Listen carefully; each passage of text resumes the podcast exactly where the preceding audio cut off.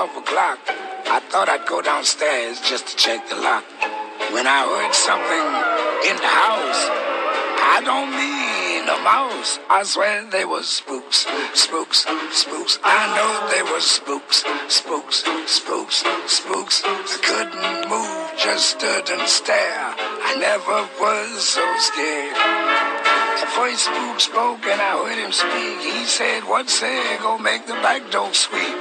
We'll tease the cat and hound the pup and raise our spirits up. Oh, Lord of them spooks, spooks, spooks, those scary old spooks, spooks, spooks, spooks.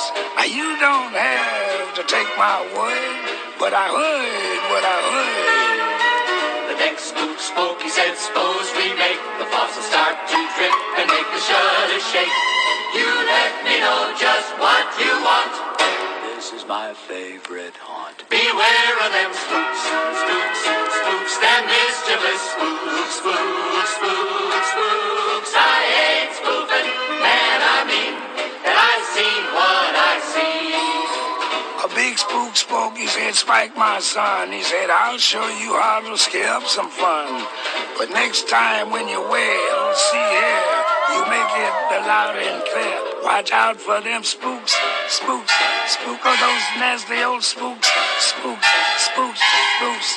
Maybe you don't think it's so, but I know what I know. The last spook turned to his spouse and frowned. Said, I thought I told you to wait in the ground.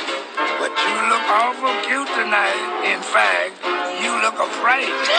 He's talking about spooks, spooks, spooks, real genuine spooks, spooks, spooks, spooks. no, you stop putting up your dukes. You just can't fight the them spooks. I'm cutting out of here, man. I don't dig this job. No. Wait for us, wait for us, wait for us, wait for us.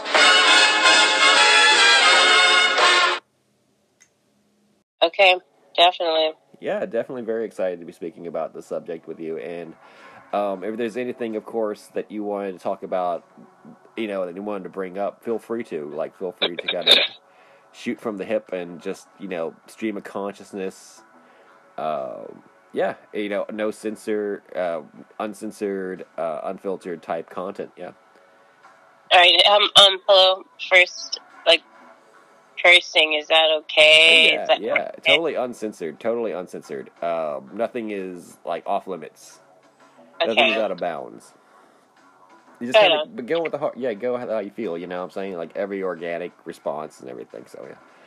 Okay, so um, let's just get with the introductions and and I'll kind of run through them so we get on to the subject matter. So namaste and shalom, everybody out there in dreamland. This is Rumors of Instinct I'm hosting the Rumors of Instinct podcast, and it's my pleasure to be reaching out to you once again with a great episode and a great special guest. This time it's going to be Terra Ponder. Hi, She- everyone out there. No problem. Introduce yourself in your own words.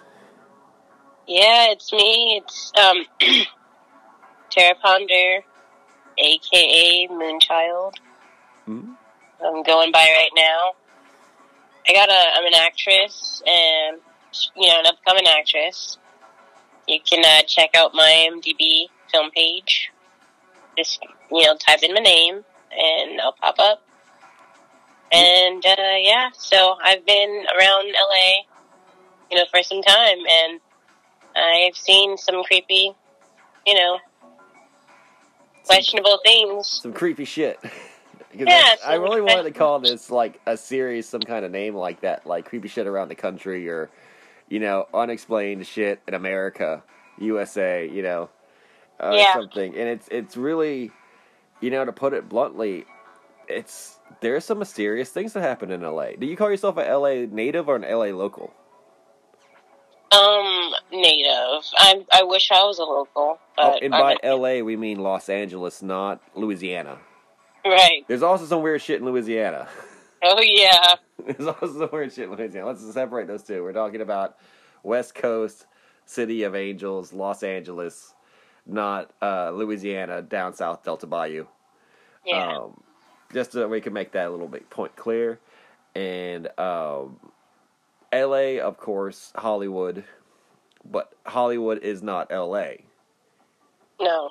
And It's a- no, is that we're not going to be looking at the glitz and glamour of the glitterati or uh, the Beverly Hills or, or whatever that area is called in the shadow of the Hollywood sign. We're going to be looking more at the seedy side, the the gutter of the downtown Los Angeles Skid Row area. I guess they have Brutal. over dramatized that because it doesn't look that bad to me, to be honest, even by other city standards. But specifically, the Cecil Hotel or the place on the Main. Stay on Main Hotel. Mhm. The Stay on Main Hotel. I think that's what it is now. That's what it's named. It used to be called the Figueroa. Oh, really? Uh, yeah, if I if I'm recalling the Ghost Adventures episode that I watched on the Black Dahlia, Oh, wow.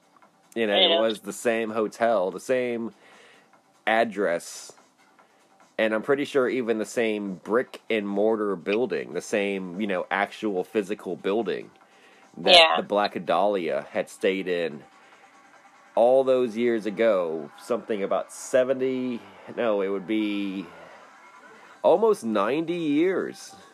Crap, Around that's a 90 long years. time. That's Yeah. a long time. Yeah, a little, around around 80 to 90 years, if I'm doing the mental math right, in uh, Los Angeles. And when she met her mysterious, unexplained, grisly fate, her Mm, yeah. demise, her doom. I like how you fit that. Yeah. Thank you.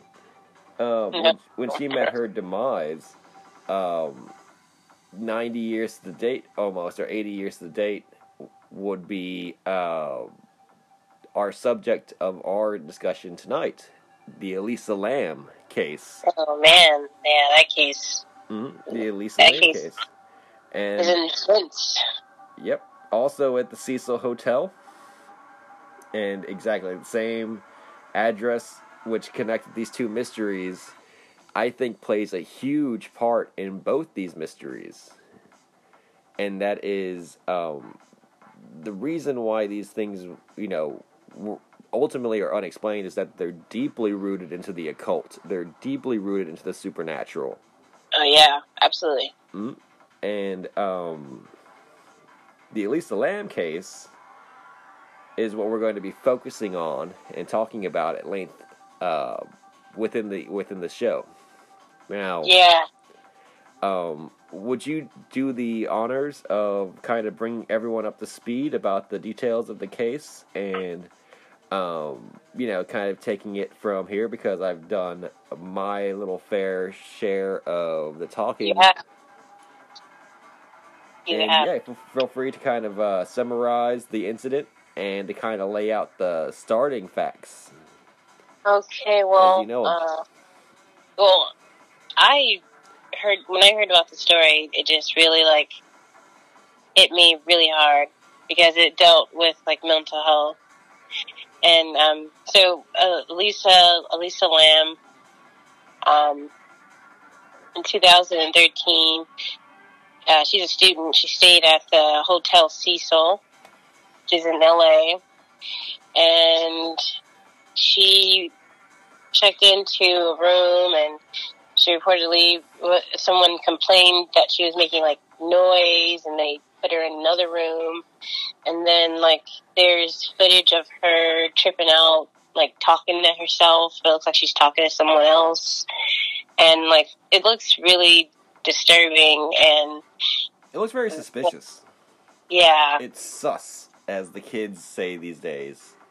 yeah it really It's is sus. It, it's super unexplainable to the point that when people try to explain it away, it becomes even more mysterious.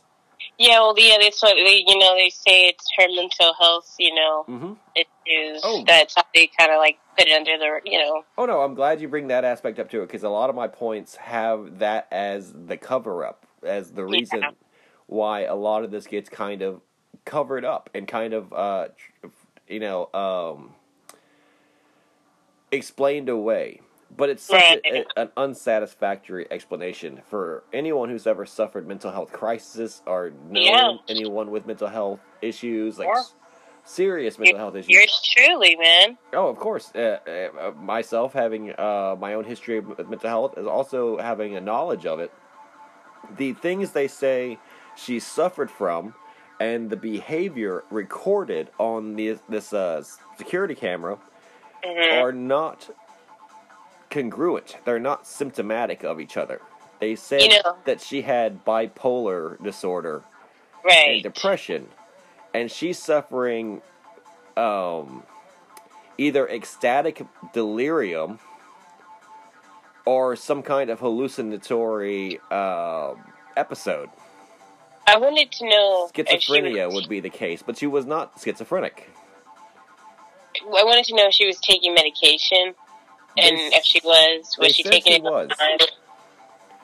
I've heard that she she was actually on some pretty powerful uh, medications, but at the same time, they were medications more for her depressive episodes. Because, um, okay, so yeah, let's not get too far ahead of us ourselves, but this is a good place to start. Who was Elisa Lam in as a person, right? And I've done my research, and apparently she was a normal person a normal Yeah. West Coast girl from Vancouver, British Columbia. Her parents um, owned a successful restaurant, and um, basically she grew up in, in you know a very loving home where she was very close with her family by all accounts, and Right. she started to suffer the mental health episodes while in college, as many young people do Yeah. because from the yeah. age of 18 to the age of 22 when the four years of college age you know let's be real the four years at college that they expect people to you know leave with a degree that's Right. coincidentally also the first days of your independence and also when puberty ends so any emotional or hormonal residue or, or after effect you know uh, is manifested as mental illness, quote unquote. Uh, in this case, it was punctuated with depression, uh, Right. lethargy, and and um, a difficulty in um, socializing. And Yeah. By all accounts, her depression led her to do poorly in school. And, She began to do poorly in school. Uh, yes, because she she would tweet and she was very active on Tumblr. Now, a lot of people don't know this, but when anything happens to a specific individual, when investigation really goes on, citizen journalists, social media has been the go-to, and you know it's it's, it's strange. Her Tumblr account is very important to this story. Uh, in two ways: one, that we were allowed to see an insight in her life and her, you know, her emotions, and Yeah. two, it kept posting after she was publicly declared dead, publicly Oh, found. seriously? Yes, it kept posting pictures for ten months afterwards. Okay, that's probably some hacker, you know. There's some weird shit about her phone. Was reportedly discovered by police on a televised interview where the Hmm. police representative said that they had recovered her phone and then publicly declared that her phone was lost days before she went missing. Even though her parents said that she was texting them the day of her disappearance. Wow. Yes, very very suspicious activity on the LA de- LA very- Police Department. Yeah, and super Um, nasty, too. Yeah, and one of the weird things, I mean, I know it's kind of weird not to focus on the fact that the Tumblr was posting for months because they've tried to explain that away with some kind of loophole inside Tumblr, some weird thing about Tumblr that it Maybe can that. posts, you know, if you don't use, I don't know, some some excuse, right?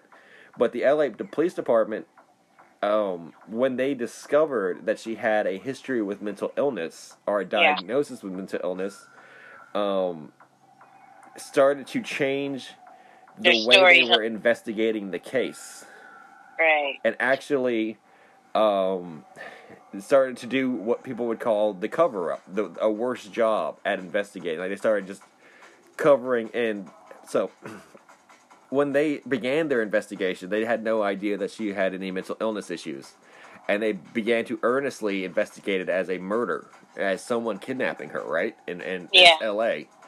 You know, Right. but then when they found out that she had the mental illness diagnosis, they started treating it as a as a runaway, as Yeah.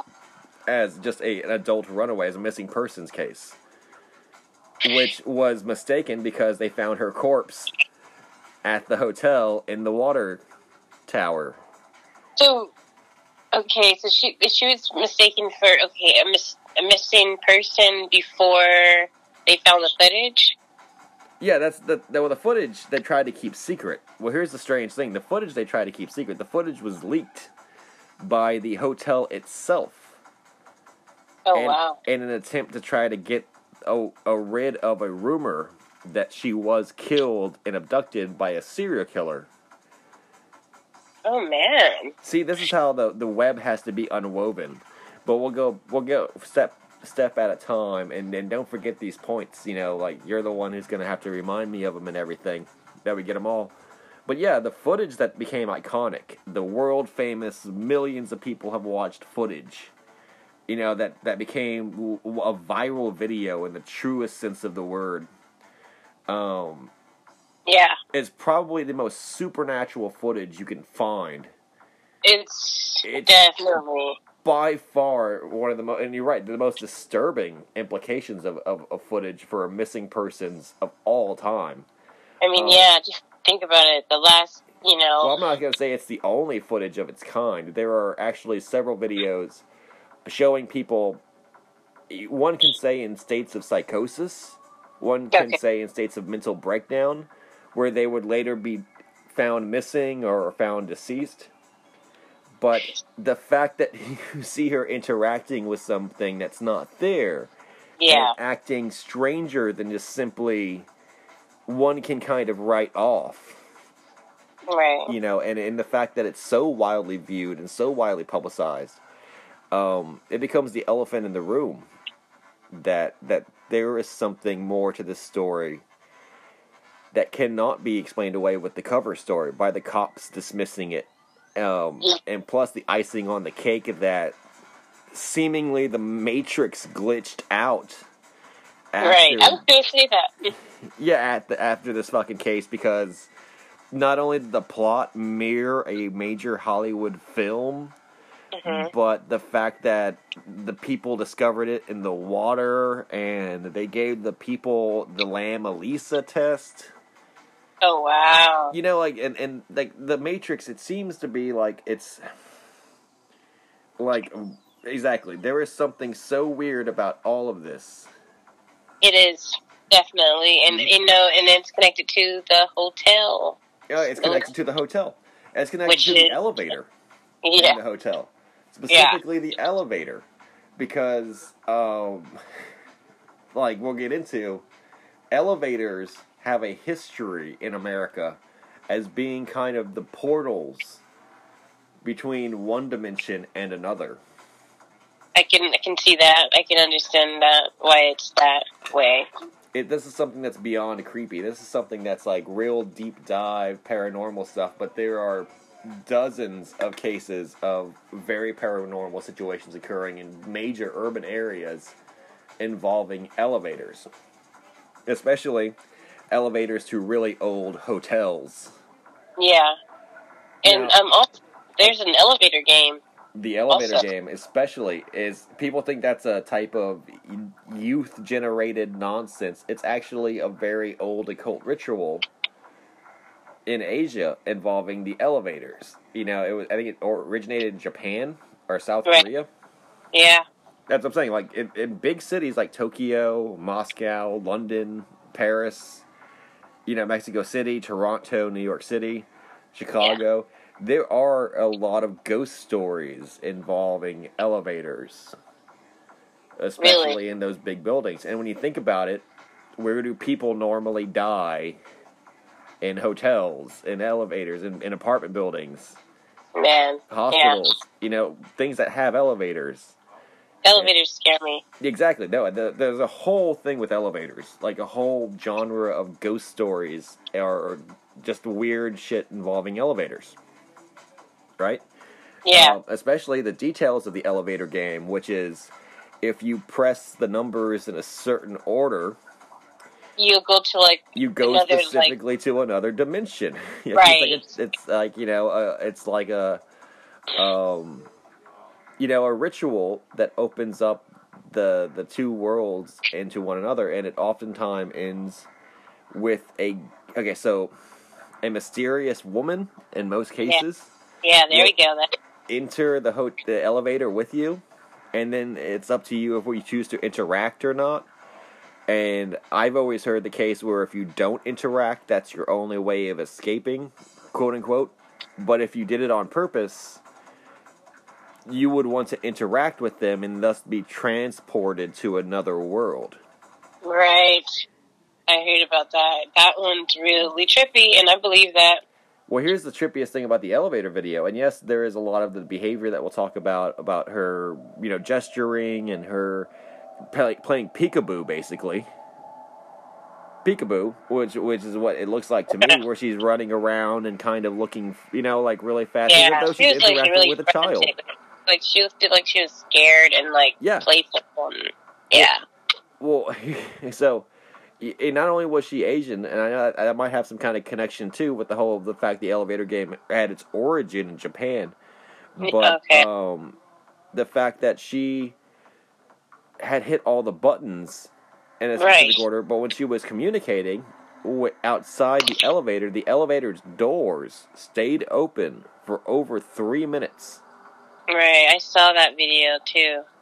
That was yeah. and that's How like, what you know? What do you say to that? You know, what is you know? and people yeah try to to uh, ride that um you know write that off by saying oh it must have been jammed or it must have been kept open by an employee from the main lobby what and you're like that's impossible the elevator doors were kept open because there must have been a presence Yeah. Oh yeah. Keeping them open you know? And they they even scoff and mock that a lot in the mainstream uh media or the mainstream youtube community. Like i just watched uh uh morbid um oh i forgot the title of the fact it's the mortician lady morbid Okay. mortician or something. I'll, I'll provide the links to these videos um that chapter um a true crime true crime youtube series called that chapter and these are very uh, legit, you know, successful, and, and and personally, you know, I like them. I think they're entertaining. Uh, true crime episodes. Both of them completely wrote off and dismissed the supernatural, the unexplained aspects of it, Yeah. in a very dismissive, like, yeah, if you believe in ghosts, then I guess you think ghosts did this. But in reality, all of this is explainable. You know, Okay. and they explained it off the mental illness aspect, which is total bullshit Yeah. and they try to explain it on the fact that just because we don't know why it happened doesn't mean something weird happened.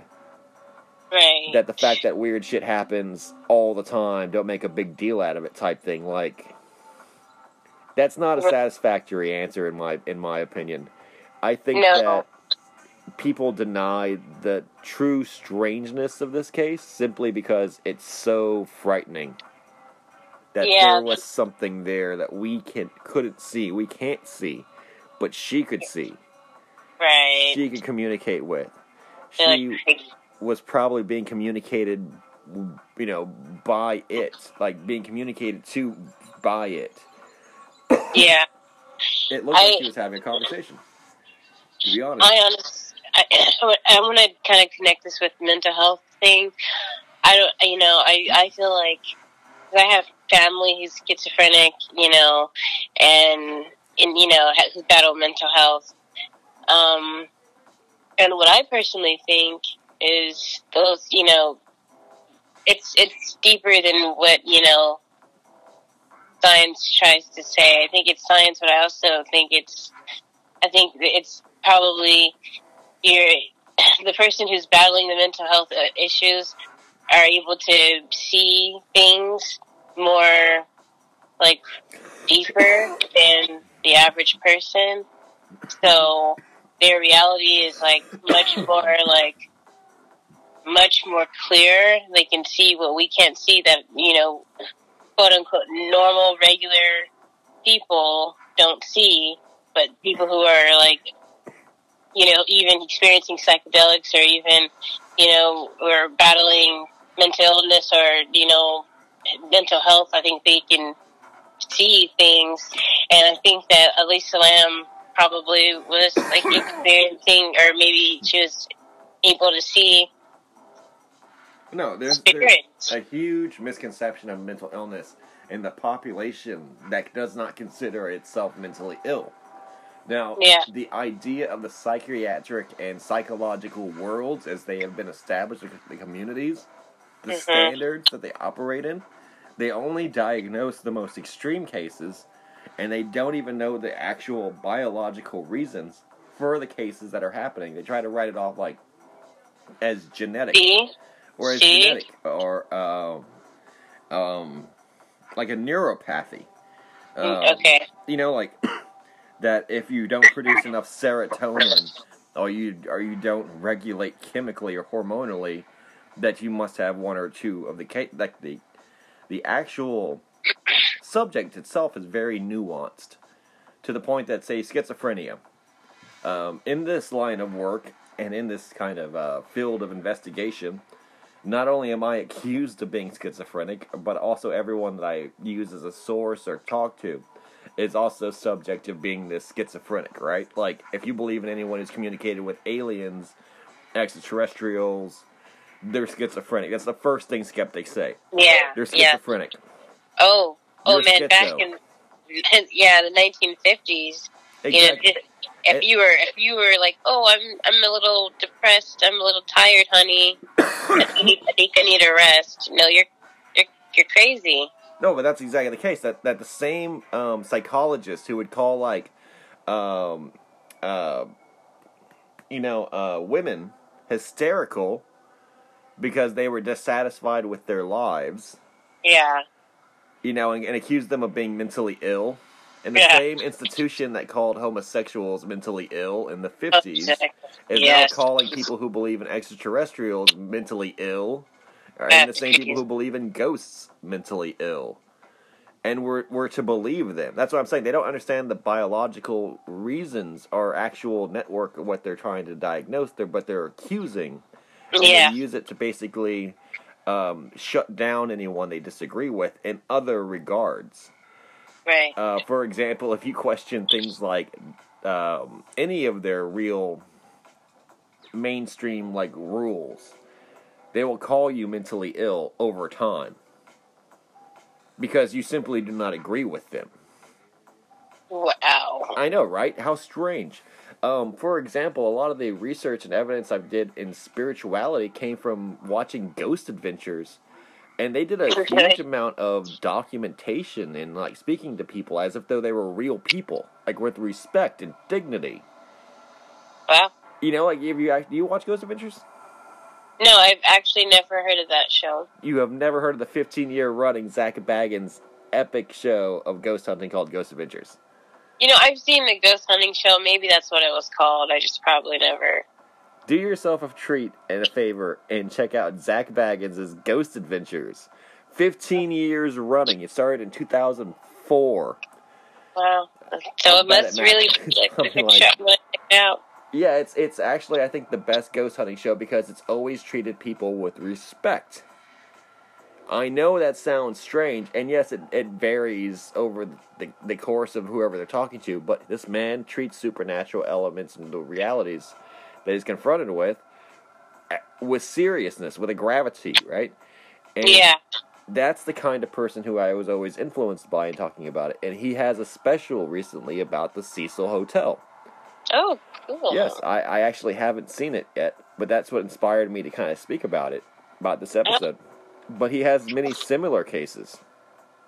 And Oh yeah. yeah, and like he does actually, um, you know, speak about this one case in California where the the person was specifically it was a, it was a house for mentally ill people and drug addicts Okay.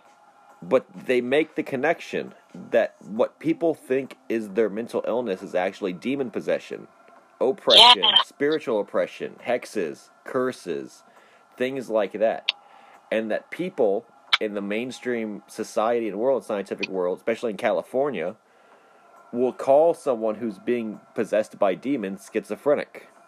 Yeah, exactly. That's what I believe. Yeah, and that's what I said. That's that's the whole kind of what what you when you say you have family that are schizophrenic. There was a specific case where this guy is talking about this this guy who's demon possessed, and um, an expert on schizophrenics, you know, is is is checking them out, and they go through an episode, and the person looks at the the the person Zak Bagans is like, this person's not schizophrenic. My sister had schizophrenia all all her life. Um, this person is demon possessed. Yeah. You know, like they were kind of woke. They were kind of like that expert was woke.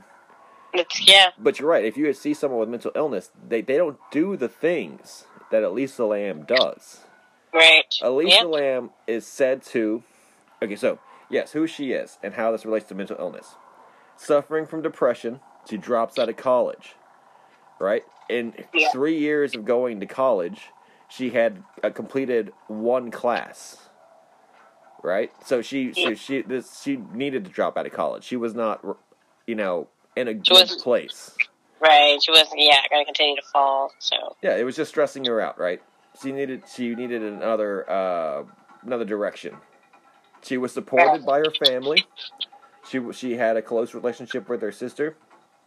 Yeah, she had difficulty socializing and, and motivating herself, but who doesn't, right? Millions of people don't. But Yeah. here's the thing: she was from a wealthy family, a, a relatively very wealthy family, not super rich, but they were able to afford a vacation for her, as you know, from train and bus, but down the west coast to see the west coast. In fact, L.A. was not her final destination. She was Really? actually, yeah, no, she was going to go to San Bernardino Oh, whoa. afterwards. Wow. No, she was just going up and down the west coast. Okay. You know, sightseeing. The, that- Yeah. She was enjoying herself. Right. It was it was her chance to actually kind of feel like to de-stress and to kind of Like, go out. go. Yeah, and yeah. yes, she was traveling alone, but you know, Yeah. she was she had a, a, a travel plan. She wasn't wandering. no, She, wasn't a vagabond. No, she was, yeah, she's taken care of, and she just is like trying to, Yeah, and she was on a tour. Like she had You're another right. place to go, and she, then she had to and uh, she had to go home type thing. You know, like she was expected back. right. You know, like she exactly she wasn't there running away from her problems. She was there as a tourist to sightsee and see the see the city, see see L.A. so it's and kind of odd for her to, you know, She was actually cited the only person outside of hotel management and the people that she was coincidentally roomed with, which is suspicious. But when she was there, the hotel ha- had to, um, put her in a room with several strangers, basically. And you're right; they had, they had complained about her acting a little weird. yeah. and this fair. is this is the the kind of uh the day of or like the day before but Oh, wow. here's the thing if we don't know who these people are No, the hotel staff. I'm I'm going to tell you something. I think I have a gut feeling that hotel They're in on it? staff, hotel staff is like kind of sketch. yes they're in on it i think the guests were in on it in a large part too i think there was like this whole occult murder party vibe going on Yeah, there's a whole lot of, you know, yeah we don't know who these guests are and they they always make a big point to say that the former guests of the hotel cecil the Right. Cecil Hotel, the Figueroa, were previous murder victims, by and large, a lot of them. People who committed suicide in very public ways, including one person who jumped from a window and killed an innocent pedestrian when they landed on him. And What? Richard Ramirez and several other serial killers. This is these are the people who stay at this hotel. Yeah. So they want to play it off like that's a coincidence. Oh, sure. Right. That's what I'm saying. They want to play it off like, oh, just serial killers just love staying at this hotel. I don't know. Maybe it's because it has good rates and like free Yeah. HBO. no, Oh the yeah. guests of this hotel hear about it through their network of serial killer friends. what? Okay. Like, they Um, have to be like, hey, if you want to kill someone, you know, hang out at the Cecil Hotel. Like, hey, you know, like. And there's there's an American um, horror story season Oh yeah. where they That's- have like a serial killer party. Mm-hmm. No, it's based on the Cecil Hotel. It's called American Horror Story Hotel. And it's based on that that this specific hotel that's like a door to hell. It's like I'm telling you, that's like uh, A hellmouth. basically the American Horror Story Hotel. Yeah, that's it, it is. Yeah, built it, Cecil. it is absolutely the Amer- the American Horror Story Hotel is based off this hotel. And Yeah. they kind of make this point of showing like a dead serial killer dinner party. Like a big Right. like game of like Clue or like a reunion. And all these serial killers are dead and their ghosts go to this hotel to like kill somebody again. And Yeah. there's like Charles Manson and there's like Amy Wuornos and like or Arlene Wuornos and like John Gacy and fucking Ted Bundy and like uh A whole John- lot of them. yeah, Jeffrey Dahmer is in there. Like all the serial killers, you know, like all your famous terrible fucking human beings of humanity, uh, Yeah. history. Low uh, vibrational beings. yeah, are like drawn, invited to this hotel yeah. in downtown LA to kind Oh, of yeah. live out their like fantasies one last t- or one day every year on Earth. Or On something. And and the staff in that show is in on it. Yeah, I think I honestly feel like I I tried to I, I tried to like book a night there and I can't get a hold of anyone and I was actually you know looking in through the windows like the electricity is still on but there's I don't see anyone like no moving soul walking through that place. But there's what there's a story I was in LA, just uh, in a parking lot eating some tacos, and I felt something was like, I felt like something like looking at me from like a high point, vantage point, and I looked up and I was like, oh wow, I'm right by the Hotel Cecil, and there's like a window there, and I'm like, you know what, someone's probably looking at me right there. Because it's a really big hotel, you know, it has you know, it has a significant amount of rooms, so you know that you know that there's like some energy in there, you know. Well, that's some, another thing too is about how big it really is and the scale of it. And people don't have the right mindset. It's an absolutely epic old school hotel. It's been around Yeah. for like a hundred years. Like I said, with that Black Dahlia murder, and it was called the Figueroa. It used to be one of the best places in the city. Yeah, oh, yeah, right? And so this could have started with like wealthy elites. You know, like this this exactly people don't have a, a good sense of the whole trajectory of this place, like the lifespan of this place. And you're right, they closed it down. And um, I believe the Zak Bagans people are like the last people to um, uh, be allowed to kind of interview with or kind of go and, and ghost hunt there.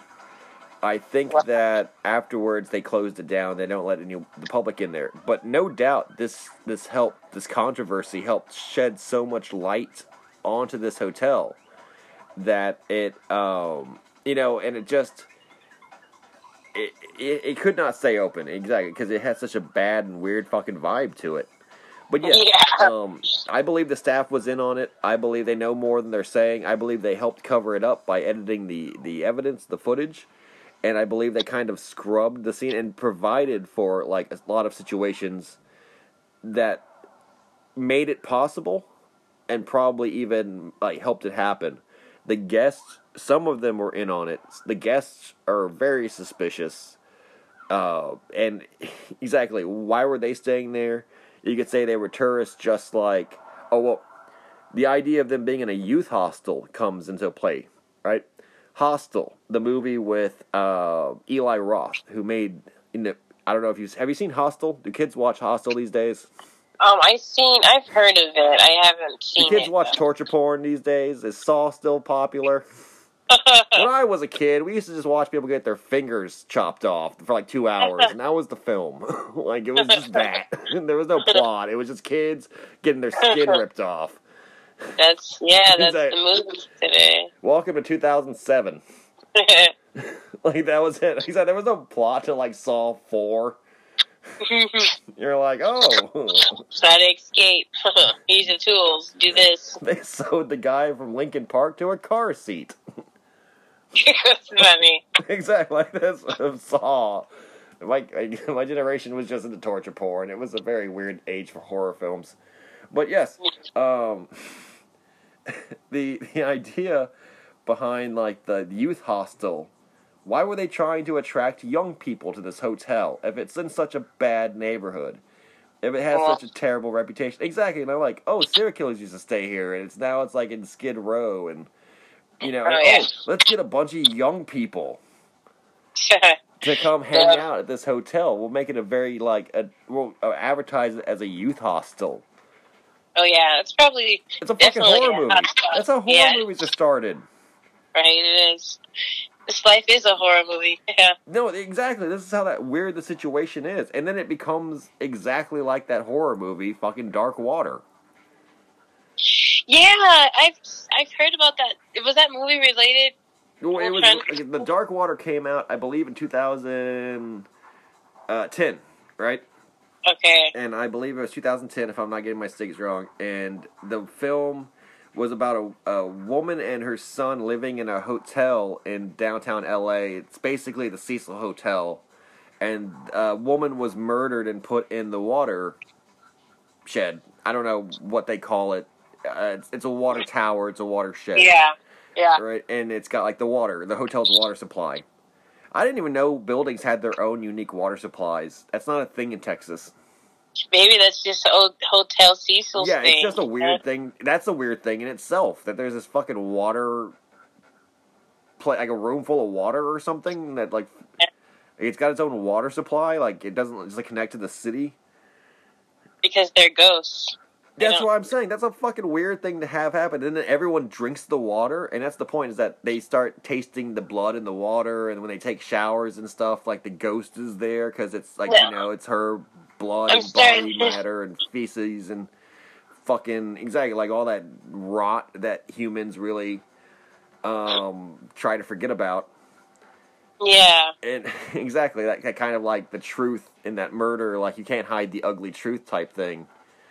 And everyone basically consumes this body, and like they did Elisa Lam, because she was only found when they drank that fucking You know, putrid I- water. I have, I have to say something. Like, um, I think the hotel, like you, when you said earlier, who are these guests? Like maybe, Yeah, who are these people? maybe they are the staff. Maybe the staff is reporting that, and that's It's what I'm thinking. Uh, the Yeah, whole thing is weird. I'm not saying everyone was in on it, but you saw how many rooms there were. Yeah, a shitload of people living at that hotel at that time. No, I think American Horror Stories plot is exactly it, and I think that those the the guests never leave, and I think they're still there. Mhm. No, you're right. That, that say for example, before this happened, the Cecil Hotel was known to have ghost sightings of Richard Ramirez, um, of you know, Yeah, um, Richard Ramirez actually was in American Horror Story the last season, the 1980s throwback That one- as. that was a pretty good one. Yeah, he- but he was like the main guy. I you know I, I was surprised that he ended up being the main guy. That's what I'm saying. That that he's Yeah. actually being kind of glorified in these satanic circles Yeah, as like the greatest modern Satanist of all time, Richard Ramirez. And like I said, it's not like it's a questionable thing. He was uh, the main star in the fucking American Horror Season story, or- yeah, or American uh, Horror Story season that came out. You can't deny it. He's in. He's got like a lot of screen time. he does. That's what I'm saying. It's not like people don't think that they like him, and it's like, um. Anyway, point is, Society it was already a supernatural place. It was already kind of fucking had a reputation. yeah, You know, it yeah. had a bad reputation. and it's attracting these youth and everything. And like, who would work there? Who would And- who would stay there? The whole Lady Gaga storyline too, like Yeah, and and exactly like it's you know someone something was very suspicious about the whole place before Elisa Lam showed up, right? So you have this girl show up, she then gets singled out. Her roommates file the complaint on her, be, weird behavior, whatever the hell that means, right? I've never Yeah. heard of a hotel ever fucking singling anyone out because a, a guest complained about them. yeah. I mean, unless she was like you know if she was really ba- battling some serious like mental issues. Maybe, yeah, maybe, maybe we have it wrong. Maybe these people were just weirded out the fact that she might have been talking to something or see, or interacting with something Yeah, they couldn't see. Much the same way that we would watch her do that on the video. That's an Right. angle. Maybe the day she stepped foot in this building, she was being interacted with and attacked by some kind of demonic force or spiritual force or a ghost or something. definitely. Yeah, low vibrational beings. You know, mm-hmm. they're gonna be they're gonna gravitate to like the a low vibrational area. So of course that that hotel has a whole Yep. lot of that energy, and I think her her being so you know sensitive at that time and vulnerable, it was easy for the low vibrational negative energies to probably right. like interact with her. You're right. In fact, um, she might have even already been possessed. Oh yeah, you know, possessed beforehand while in college or before in college, maybe even from childhood. And that this was able to finally like materialize or you yeah. know The top um cherry, the cherry on top. Yep. Or maybe they were exactly maybe she was led there. The entire the entire uh, idea of her failing school and being in the state and then being like moved like a pawn in chess, moved like Yeah. a puppet by this demonic force, by the exact that lower uh, vibrational entity. Yeah. Um, Wow. that's, see, that's that's a way of thinking about it. That she was only in L.A. because this thing had basically manipulated her to be there. She wanted to visit LA, right? Yep. eh, No. Yeah. yeah, Exactly. And she was actually so. The the fact that she was acting strangely got her singled out to her own room. Um, now she has an issue with mental health and depression and isolation, and this might have they say it was like a rejection that might have kicked an episode off. That she was seen the last day of her life or the day before the last day of her life at a bookstore. She spoke to the manager. She seemed in high spirits. She seemed social and friendly, and she in fact purchased books to um, return home with as souvenirs from LA about downtown LA and everything. So she was seen in public. She was seen um, out. She in her last post, strangely enough, was talking about men, LA men. Um, there is some kind of um language about them being aggressive, and people thought maybe she picked up a stalker or she picked up a um, you know a serial killer Yeah. by Wow. accident. At the same time, I don't think that's what the tone means. I think that she was more just saying that, you know, that they were aggressively flirting with her, or maybe catcalling her. Uh huh. You know, She was and I- like- yeah, I don't think that that, that somebody was then like, I'm gonna follow her and kill her. Yeah. No. You know, I think that she was just kind of like playing the the uh, uh, playing kind of like the part, as it were, of of this kind of like tourist talking about the the local men and everything. It, I think it's kind of like that's got a red herring. That's more of a red herring. I don't think any person outside the Cecil Hotel did. But the point is, though, she was not speaking about suicide. Exactly. The point is, she was not speaking about sui- suicide. She was not speaking about being depressed. She was not So complaining about the guests. Normal and everything before her death. Yeah, she was just playing the part uh, of a tourist. You know, like happy-go-lucky. You know, Yeah. I'm I'm enjoying the trip type thing, like you know, nothing out of the ordinary. There is no reason for her to be suicidal at this point, at least not from any way that we can see. She appears to be dressed, right? Like as if though she's going out during the last of these videos.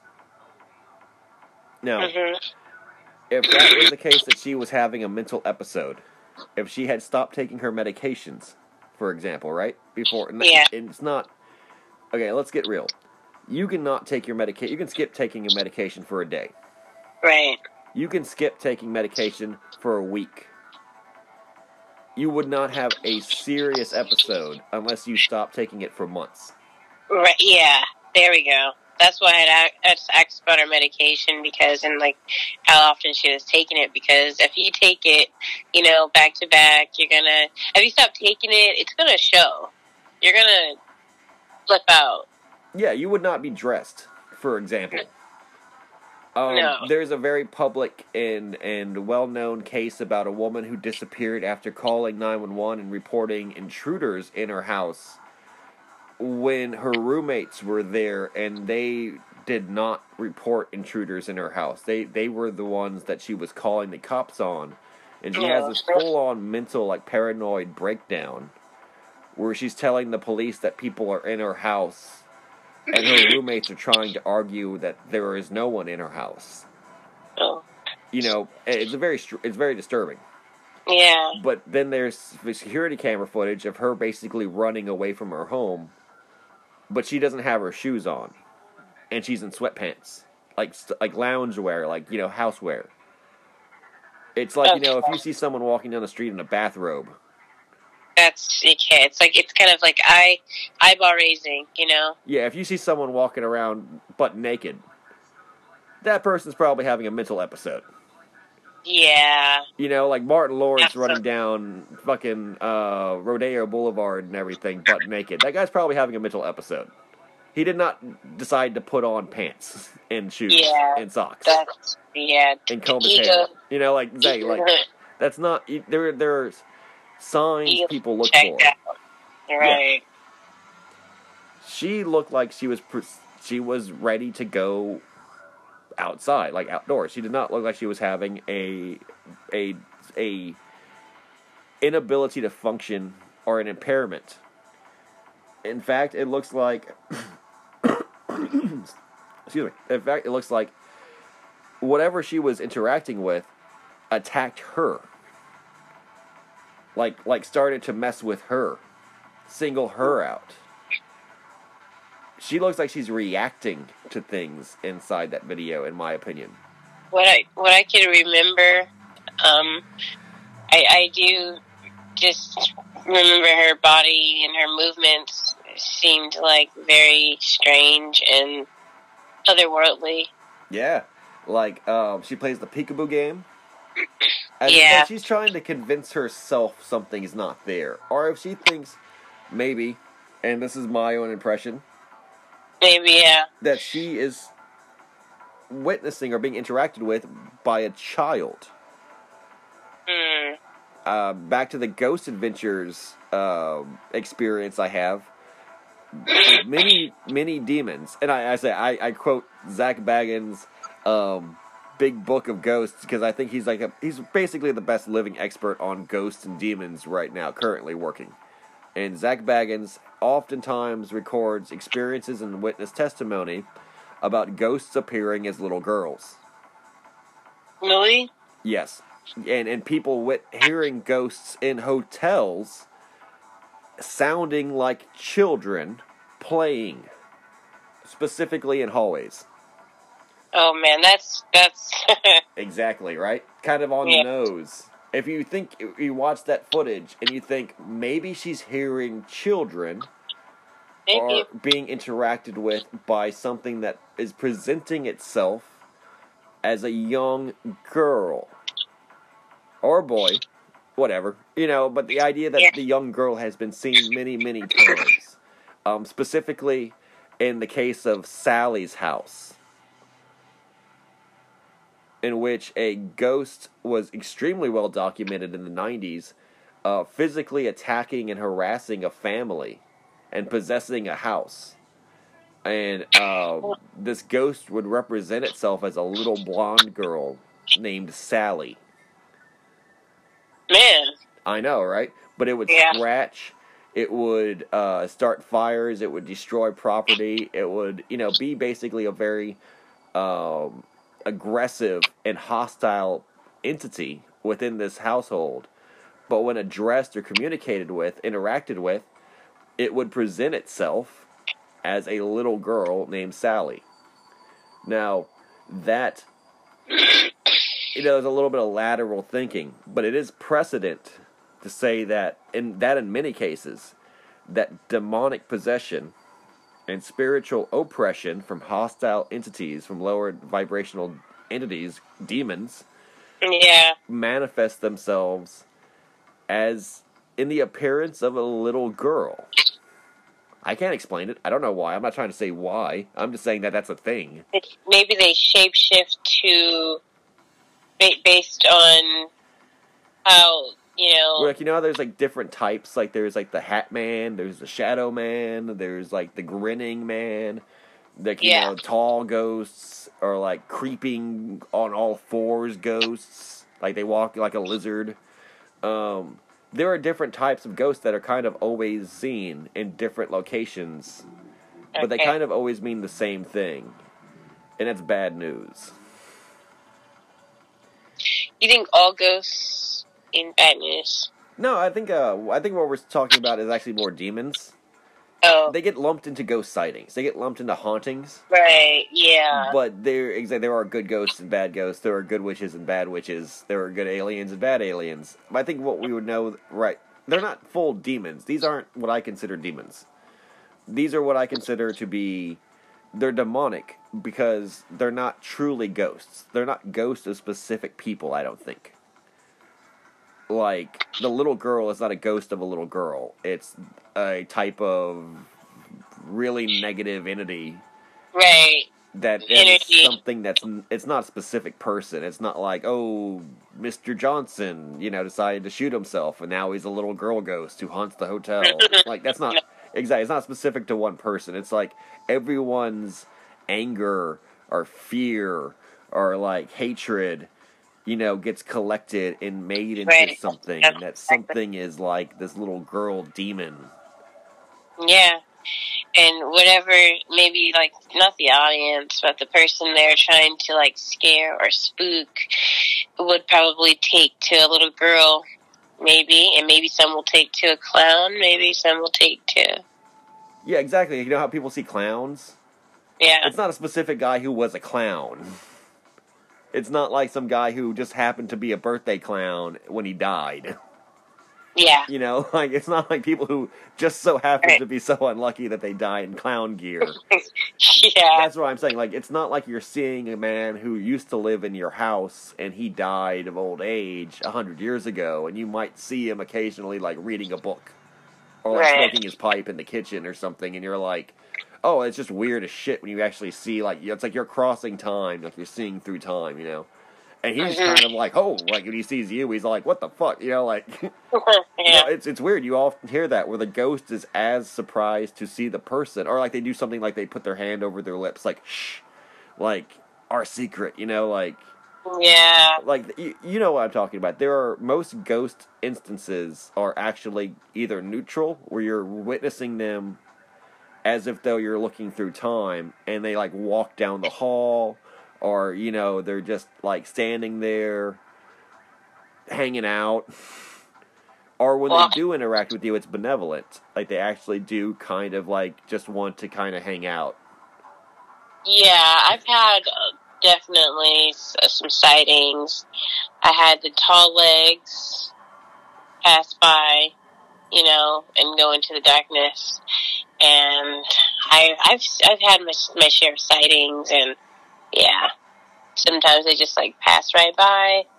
Exactly. Sometimes. I have I have some sightings too in my my experience, and most of them are in that category of they're just walking by.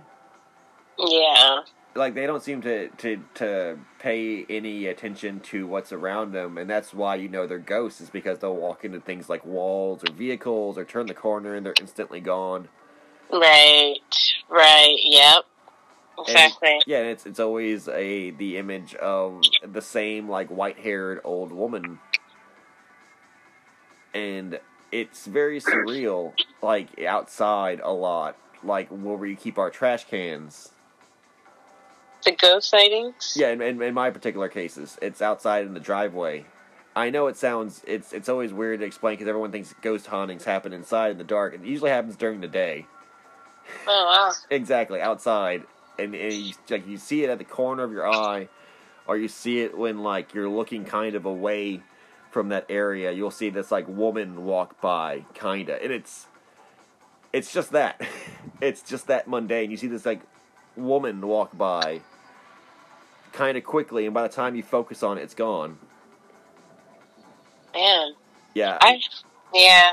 I've had sightings like that. Tell me about your sightings. Kind of it kind of made me jump back a little bit because the t- the legs are so tall. Um See, that's called like- a tall man. yeah, but there was like no hands or anything or upper limbs. It You know, the just, like, ghosts are sometimes reported to be like 20 to 30 feet tall when people actually see their bodies. Oh wow. That's what I'm saying. Like, it's it's considered like the tall man, like the siren head, the the slender man. Yeah. Like, Oh wow. yeah, like a really tall, like 10, 20 foot tall person. There's this yeah, there's this one ghost. I was looking up I was looking up the ghost that I saw and it was something about like how on their it's like a different ent- entity from another planet. They have like tall land. They they ha- they need like tall legs to get through their land. Yeah, like the So- weird weird stuff like that. Um, um, some people think giants lived. Some people think there is an ancient race of giants. Yeah. because technically anything that happened before you know can be seen as a ghost sighting like you could see the ghost of a caveman technically you could see the ghost of like a knight you know like you can see a ghost from a hundred years ago you can see a ghost from a thousand years ago you can see a ghost from a hundred thousand years ago Yeah. You can. that's what i was saying technically it could have been an ancient race of giants Right. that used to live in this country, used to live in this land. Uh, for example, another Ghost Adventures episode that had a really good, you know, thorough documentation on things and provided a lot of insight was the Goat Man from the bridge, the Denton Bridge. And there's a legend in Texas that there's a bridge, uh, basically by Dallas, and um, this this bridge has a rumored ghost of a goat man. Like the spiritual demonic entity that we know as the goat man that possesses this bridge, and it's very popular among Satanists and it's you know very popular amongst the cultic circles. But when someone was actually talking about what it felt like to kind of like communicate or interact with this entity, like like psychically, Uh huh. they pictured that this entity was like twenty feet tall Oh wow. and that it was like looking down on them as if though it, they were invading like his space but he couldn't grab them but he wanted to grab them and like you know just throw them like just pick them up and throw them but that he couldn't because you know he was a ghost. And so he was extremely angry and filled with hate but that was like where he was stuck. Oh man, that is interesting. so this ancient race of giant theory has a little bit of traction. That reminds me of like the Cabin in the Woods movie. How I don't know. Uh, well, because Oh, at that the end, giant at the end of it. Yep. Yeah, the big Yeah. hand. Yep. I think um, movies and I think that they some of the movies today like kind of have you know little signs and Oh, little hints. totally. Total disclosure. That's actually one of the subjects that I like talking about the most. Is that there's a lot of disclosure and occult uh, realities within these movies. Movies are like spells, and um, you know, there's a responsibility that our society has to kind of educate itself, and we choose to do so in movies. Like you can find more truth in movies if you know what to look for than you can anywhere else. Right. Yeah, definitely. Like it's a way for it's a way that for the collective to kind of look at ghost movies, ghosts as a subject, right? Um, Yeah. Exactly. Like, it, you haven't seen Ghost Adventures, and it's been on for 15 years. But how many ghost movies have you seen in the last 15 years? A lot. oh man, right? Yeah. That's what I'm saying. They they have a they have a greater reach than anything else, and so there's a response. There's the re- that's the reason why they're used to contain the true knowledge, is because you know they're just so uh, universal. You know, films they're extremely important to society. Right. Never underestimate films. Exactly. Never underestimate films. Then the fact that ghost movies like uh, the Warrens, you know, What did you say? The Warrens? yeah, the Warrens. You know the. Have you seen Insidious I've seen that, but or like the Nun or Abigail? yeah, I've seen those. Exactly, like those those people. They really did work with with the field of ghost research and things like that, and now they're in movies. You know, like that that message. Their their message. Right. You know is You know- is now in those Hollywood movies. Yeah. And same thing with um. I don't know if you've seen Hereditary. That's one of the last movies, mo-. Last ghost with movies I've seen. I have seen it, yes, and the idea of tying um, generational occult practices and witchcraft and uh, rituals, and the idea of demons and um, uh, what's it we call it? Um, summoning. Yeah. That I think is really a cool message. Yeah. That movie was really pretty nice. I thought Yeah. it was. I thought it was all right. I'm All kind right. Of, I'm kind of a harder critic on films. Oh, But you're okay. right. It it did have a lot of good things about it, yeah. especially the stuff, the subject matter, like the walnuts, the fact that or the pecans. Was it walnuts or pecans? I think it was walnuts. I think it was yeah walnuts. Yeah, or the decapitation parts. You know, or the fact that the Generational. the generational thing and the the woman was making the little doll houses. Yeah, that was pretty cool. Yeah, uh, exactly. The the idea of them having children specifically only to, you know, serve in these rituals. Yeah. That that is like that, that's a big part of the Elisa Lam thing too. Is that Yeah. I think because of the after effects, the Matrix breaking down basically around this incident proves that she was a blood sacrifice in some kind of occult ritual. Oh, she Oh, was in some kind of demon summoning sacrifice shit. Yeah. Well, yeah. Definitely. Well, I okay, mean, so come on, why not? I mean, well, okay, so we we talked about the dark water part, right? Where Yeah. the the the people in the hotel, and I think that's basically the movie, is that these people they suffer the haunting, they suffer the the weird, creepy, human rotting body water um, thing for a while, and they discover the woman, and then they bring justice to her by proving that she existed and that she was murdered, and that they find her, and that's the thing. Like that starts the investigation, and that's how the movie ends.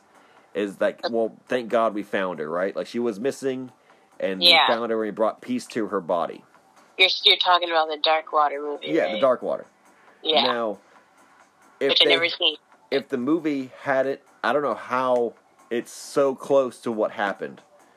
It's so dead on by what happened. You know, like it is exactly what happened in real life. Three years I- later, how the fuck does? How do you tell the future unless you unless it was gonna happen? Like you knew it was gonna happen.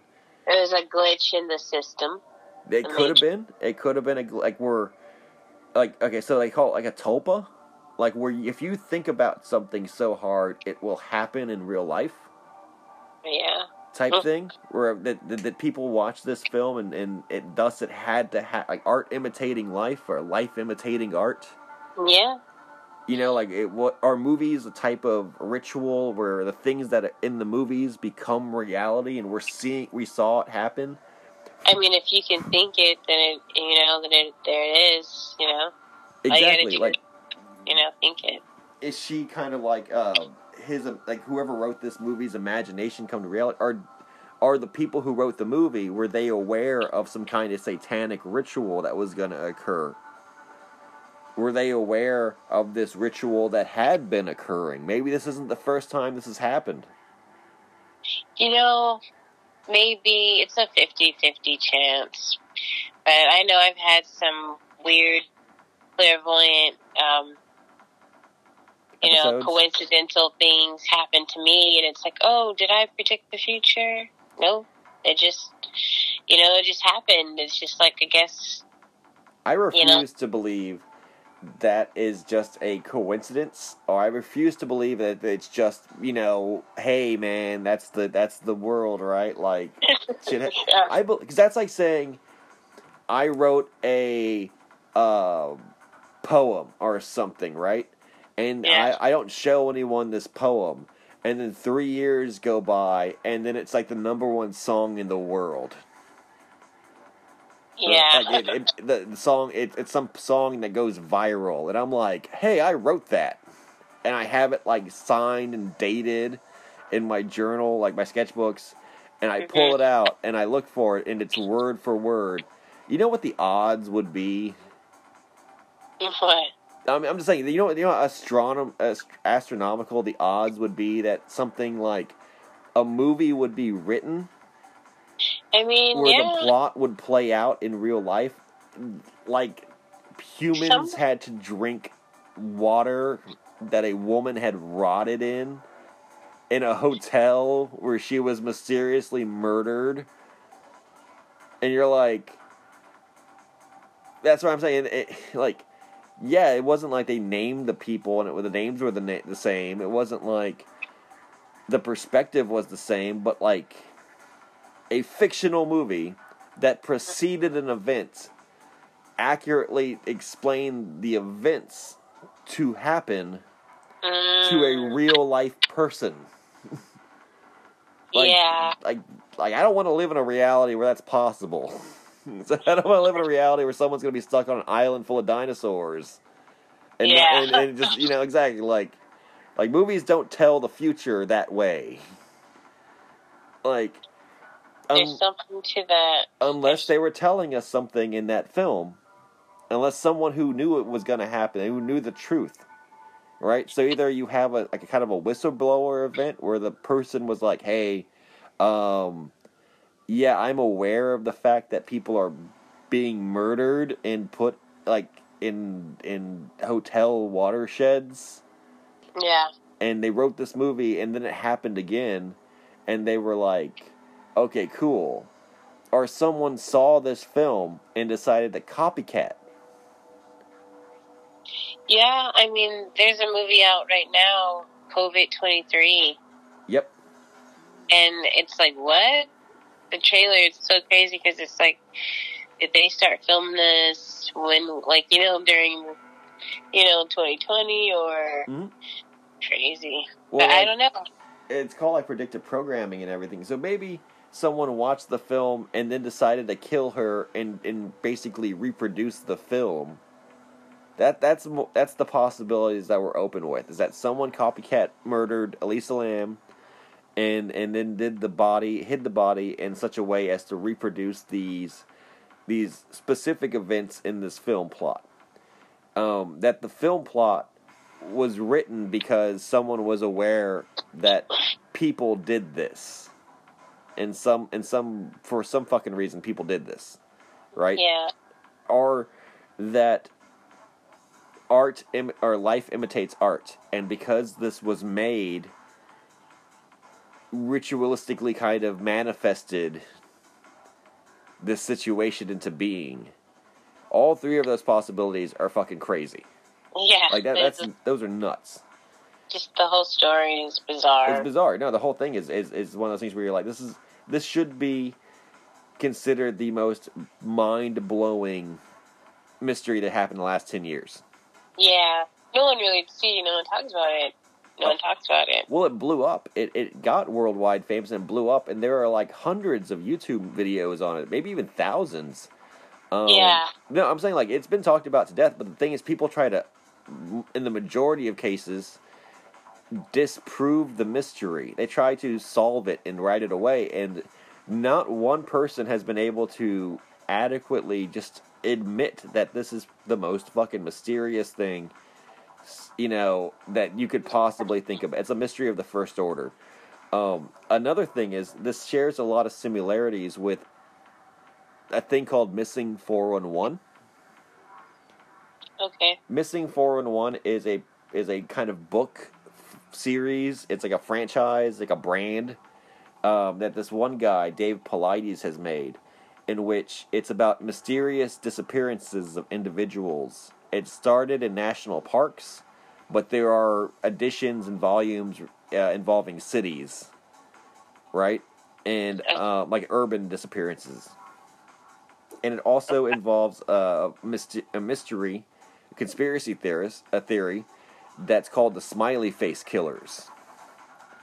Oh man, that sounds Now- like a sounds like a movie. Yeah, it, oh, it's very it's very dramatic. The whole case is uh, basically the smiley face killers in a nutshell is a mysterious theory or a theory speculated by a couple of homicide detectives regarding um, a string of young men across the country, but specific to the East Coast and like the Great Lakes area, where these young college age men are they go out drinking, they go out with their friends, but then they disappear and are found later in bodies of water, um, showing signs of torture and being killed, but and usually next to smiley face graffiti.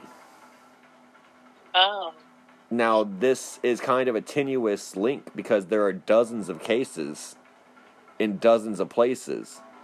But these homicide detectives suggest that it's a it's a it's some secret society of killers or it's one very very active killer. yeah. But most definitely. yeah, and the, the similarities that I'm seeing are this happened in a city, but it happened to a person who seemingly vanished with no prior cause. It happened to a person who was seen acting very bizarrely. And it, and remember that when the case started, it was a missing persons case, and they discovered her body like they do many of these men. Um, nude and in a body of water. Now, I know you think the watershed doesn't count, Yeah. but if it's a supernatural element to these things, if it is something that's beyond the the pale, beyond our imagining, it could be as if though she teleported into this body of water or was placed in this body of water ritualistically. Yeah, or something like. Yeah, like so the fact that she was found in this body of water. So, okay, yeah. So we're let's go back to um, the the the baseline what we're talking about. So this Elisa Lam character is seen interacting with this seemingly unseen entity or force or presence.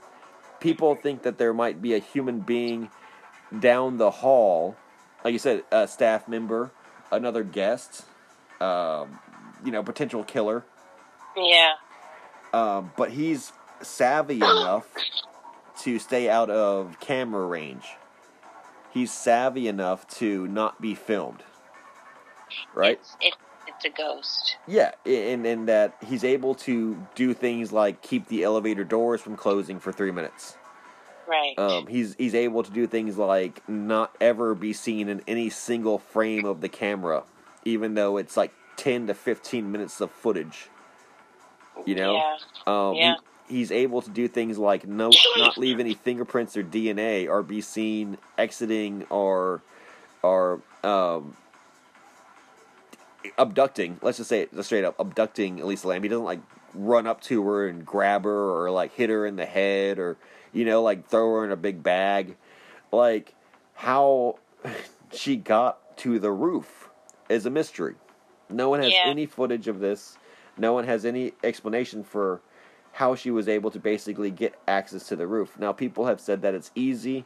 There are videos online of, of people just accessing the roof, just walking up, opening the door. This happened afterwards, though.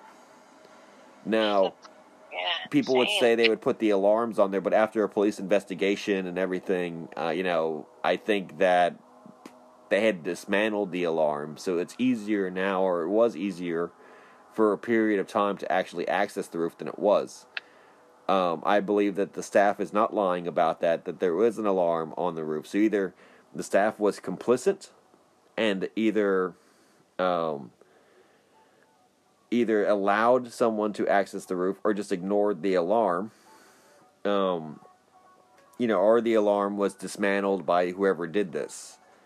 You know, Yeah. if Elisa did it herself, she was able to access the roof without setting off any alarms. Um, you know, so regardless, point is she got there stealthily. No one knows how she got there or when she got there exactly. Yeah, sometimes, you know, when you want something, I don't know, sometimes human beings Well, people said that she, yeah, people said that she went up a fire escape, like she kind of scaled and shimmied up there. But then people have also said, and I have seen videos of people accessing the roof simply by just walking up the main flight of stairs. Now, of course, they had said that by the rules that should have been locked. But you're right. If the staff had just been negligent or had allowed it to happen, they would have unlocked it. They would have, you know, made it so that it wouldn't have been hard. But the point is, if she was abducted by force, someone would have had to drag her all the way up there. You yeah, know, haul her all the way up there. Um, Well, that's that's why I was thinking like The Shining yeah, because you know he was possessed, and I think she was probably possessed. Oh yeah, that's what I'm saying. If she walked up there herself, she must have really just been sightseeing. You know, like what compelled her to go up there. And stranger Yeah. still, she was not just simply found on the roof. She didn't jump off the roof if she was suicidal. Yeah, You know, she didn't like exactly if she was suicidal. Why didn't she jump off the roof? If she was regular demon possessed, why wouldn't it just throw her off the roof? You know, right, um, right. but she was found in a a watershed that you had to open a door to, or first climb a ladder to get onto, then open a door, then get into. She was found nude, Mm. But there was no there was no suggestion that her clothes were found on site. Like it wasn't like oh, and then there was a pile of her clothes, you know, where she took off her clothing. So was she nude before she got to the roof? Did someone take her clothes afterwards? Like found them and just took them? Those are some strange events. Yeah, Okay. the, yeah, exactly. Like so basically she was found nude and the coroner said that she died of accidental drowning. Now, that suggests that she was still alive when she was placed or had crawled into the water tower, right? By her own by her own power. Like I said, if she was choosing this as a form of suicide, it's kind of a strange um, atypical version of suicide. You know, out of the blue, out of nowhere. If she was killed this way, that's also a strange way of killing someone. Very Yeah. strange. You know? Like it wasn't impulsive where they just attacked her in a hallway. It wasn't like they they you know kept her if they if they disposed of her body, you know, it wasn't like they found her, you know, um, in a barrel or anything like that. They found her in the water tower. That's the water supply for the hotel. Like yeah, you know, like uh, she was. That's yeah. That's if it was a killer, yeah, if it was a killer, this isn't like where you would make it like it's a very visible spot. You know what I'm saying? Like it's yeah, you're not gonna you're gonna try to hide it yeah, unless. Yeah, you're guaranteeing that someone's gonna fucking find this body. Like you are guaranteeing that in, in doing that's like there's no forethought. This is a symbolic act. This was a ritual act. Where people This put is- down bodies is very important in um, ritualistic crime. Uh, yeah, Well, I used to kind of dabble in the true crime. I used to be into the homicide. I like serial killers. I liked ritualistic killers, occult killers. The placement of bodies is basically one of the ways they solve crimes because people are very particular about what they do with the corpses. Obviously, if you're a killer, corpses are a big deal to you. Typically, Yeah. you're only killing because you want to have access to a corpse. I know it sounds strange. yeah, Like, that's what I'm saying. Like Jeffrey Dahmer would position his victims in like sexual poses and like strange sexual poses, like like craning backwards in a semicircle. That's creative. Well, uh, exactly. Like you know, like it takes time and effort. Like what or where they put them is very important. Like they'll put them in specific places. Like uh, Edmund Kemper uh, buried the heads of his victims outside his mother's window. That's different. That's I don't know. That was his preference. I don't know why we, you know. That's what I'm saying. You know, I'm saying like if you're gonna go through the effort of being a crazy killer, like this is a big part of it. Is what you're gonna do with the body, right? Yeah. like that's a that's actually a, like how you know you're dealing with someone who's not your regular person is that there's obviously like a morbid and macabre you know importance placed on this shit like this is important to this fucking crazy person Yeah. Yeah. A little bit. Yeah. You know. Yeah, that's what I'm saying. So symbolically or spiritually, just like the smiley face killer, that's why the detectives and the smiley face killer think it's it's either one person or a bunch of people working together to do one kind of thing, and they do think it's mostly occult in nature. Um, they also have this idea that it's like a Native American revenge plot, but that's neither like here nor there. Um, but the idea, though, is that it there is a conspiracy in some way that they're keeping the motive silent because they're trying to play it off like this was completely a natural place to find a body, and Right. nothing further can be put from the truth. So no. Yeah.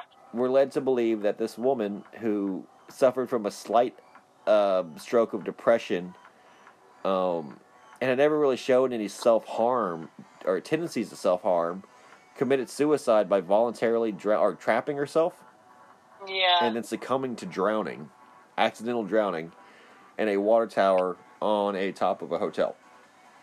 Yeah, it's that. It's definitely an odd story, and it doesn't seem like anything adds up. Now, this story was created by the LA uh, coroner's office, and it was created by the LA de- detectives working on the scene. When they began to investigate the scene, they, they treated it as a kidnapping homicide or a potential kidnapping homicide. Um, when they heard that she had mental illness issues, they immediately changed their story and approach and treated it as a missing persons case. Um, they had declared that they had recovered her phone uh, from her room and her belongings, right? Then they switched up their story and said that she did not have her phone, in fact had admitted to losing her phone before this case. Very suspicious. Was she texting someone? Was someone texting her? Super did the, yeah, what did the maybe she had a I think she had a photo on the phone. Yeah, she probably did. She probably had some like Ghost photo. some yeah footage, some kind of evidence. Exactly. I think she was she was doing that like she was doing that type of uh vlogging hmm um this is 2013 this is not 30 years ago. This is 2013 um i had already gotten my first divorce by 2013 so while still young i i kind of re- distinctly remember that year. You know like that year is burned into my brain. Oh, and, really? and vlogging was a thing. Yeah, that i mean I'm- that year was a blur for me. Yeah, I'm saying like it's not like shocking that that world is not much different than the world we live in today. Women Right, and, yeah. men would vlog about their experiences, like "Yo, what's up? This is me. I saw a ghost today." That that's thinkable. Like you can think that that would be the thing that's on that camera. probably. You know, like exactly. We're talking about an age of smartphones. Smartphones were have already been a thing. She Yeah, was yeah. active on social media. She, she was not someone who would be like, "Oh, I don't know what filming a ghost is." Ghost Adventures had been on for eight years.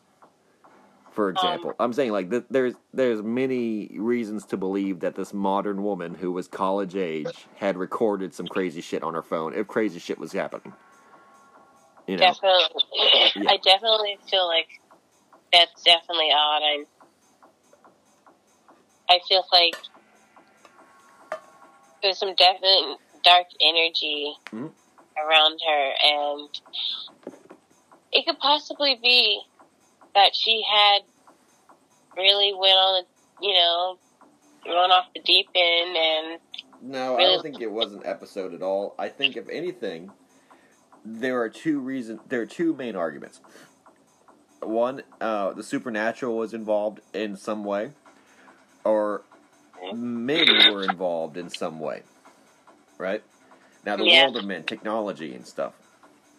The the idea of it not being supernatural, so you got your serial killers, you got your cultists, who are doing things for supernatural reasons, but it's just people, right? And, and you're right. There's no real reason to say anything is proven that's definitive or definitively uh, supernatural. but Uh, there's know, a YouTube channel called Lord and Arts.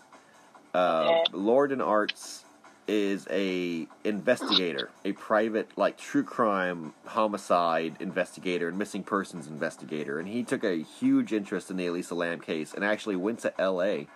and uh, went to the courthouse during um, some hearings and like went to the hotel, like you know, climbed the steps, uh, went on the Yeah. roof, you know, checked out the room that she was staying in and everything, um, you know, to get the first hand knowledge of it.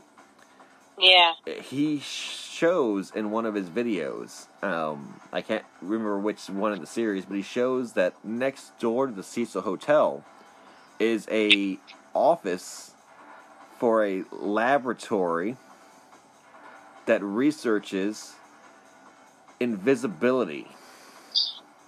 oh crazy, wow. Yes. Have you seen the new Invisible Man movie that came out in I want to say 2020? Yes, I yeah, that one was The woman's husband was a guy who invented invisibility suits. it's so crazy that you're bringing this up because uh, I was thinking about saying this technology that I was hearing that was that was actually already out. I Mhm. think that that, that technology is already doesn't it exist already? I think. Yeah, exactly. That's the that's that film, The Invisible Man, was made in 2020, and it's all about it, nothing supernatural. There's nothing paranormal about it, or Yeah. it's just science fiction. Where yes, technology does exist to make a suit that can appear invisible. Yes, that in this film, The Invisible Man, a woman is harassed and attacked by a man wearing one of these suits, and it appears that she is inter- going crazy. Like okay, the, the whole thing is done to kind of make her appear insane. like or- like she's yeah, like she's going crazy. Yeah, like yeah, you know, like she, like the people are like, "You're going crazy." There's no one in your house, and she's like, "There's someone in my house. I just can't see him." And then it turns out because the guy's got an invisible suit on, right? So it's like, yes, that sounds crazy and supernatural, but in reality, it's all very, re- it's all very real. It's a real possibility, right? It's a real thing, not like a n- ghosts are not involved, aliens are not involved. Cool. And so, what a coincidence that this event would have happened where Elisa Lam is interacting with an unseen force, while next door they researched the technology necessary to create invisibility. testing their tech on a resident maybe. Maybe one of their uh, researchers had a Asian fetish or something. And at the same time, though, why aren't the streets littered with corpses?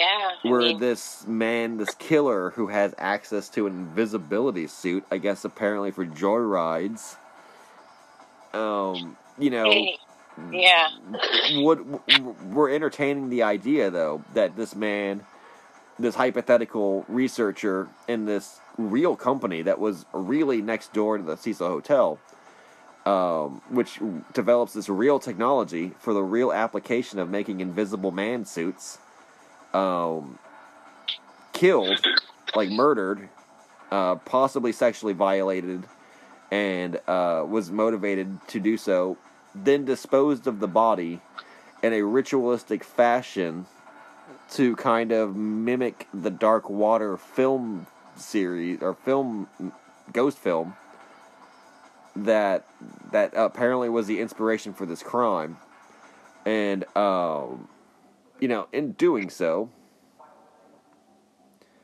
um, successfully did so and got away with it. You know, he, successfully did so and got away with it, but like that's one possibility. Like that's absolutely one logical possibility. It definitely it is, and you know, you know, we can't. But it's any, it's not any less weird. yeah, Like- I, I don't think you can get normal trying to under you know understand this. You know, it's beyond normalcy. Yeah, it, this is this is not a normal thing. Normal. This is not normal. Con- this is the Matrix. This is a Yeah. glitch in the Matrix. It is a glitch in the matrix. Exactly what I was going to say Mm-hmm. because you know it doesn't it doesn't add up, and it's just it's really super questionable, and it's like over our heads. Like we won't even really understand it, but we know like something's going on. Like Mhm. this looks weird.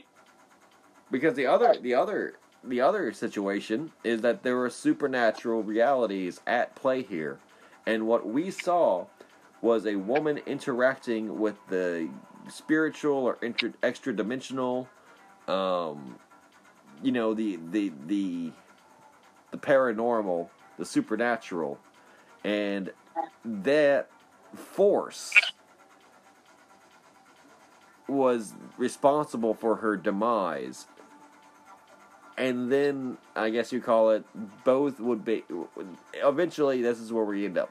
The reality is we as people pick up the pieces afterwards and have to kind of make sense of it because all this happened outside of our control. No one could stop it and no one was really even expecting it, right? Like the staff wasn't expecting it. No one knew where she was. The cops Yeah. didn't know. The family didn't know. Exactly. It, they plucked her out of reality, grabbed her out of reality, and somehow led to her doom. And and there, this is the point. Like we kind of want to make serious that Lisa Lam was a real human being. She Yeah. was a real person Right. unless she was sent here as a specific sacrifice by whatever means controls the universe, whatever means controls this matrix. And maybe this is a third option is that we're not thinking is that this was all a simulation. Like Maybe. yeah, you know, maybe AI broke down. little glitch in the system because you know it's it's in you said there was something named after her Yeah. Okay. So here are the here's the weird details. Not only are the details about the Dark Water movie. Good that you brought up that that test. Okay. So the Okay. Matrix continues to break and glitch down as the case goes on. When the L.A. public is made, or the L.A. Uh, health group, whatever they call, are called, you know, the CDC or whatever. Um, Yeah. When they are notified that people have drinking contaminated water or, or polluted water, they go down to the site and administer a test, a tuberculosis test called the Elisa Lam or the Lam Elisa test. Yeah it's like kind of backwards they they flipped it huh flipped the Yep. name And we all know that in occult and ritualistic circles, names have a lot of power. And saying a name backwards has a lot of symbolic and supernatural um, implications. Like it's used in spellcraft, it's used in curses. Um, it's called backmasking, I think.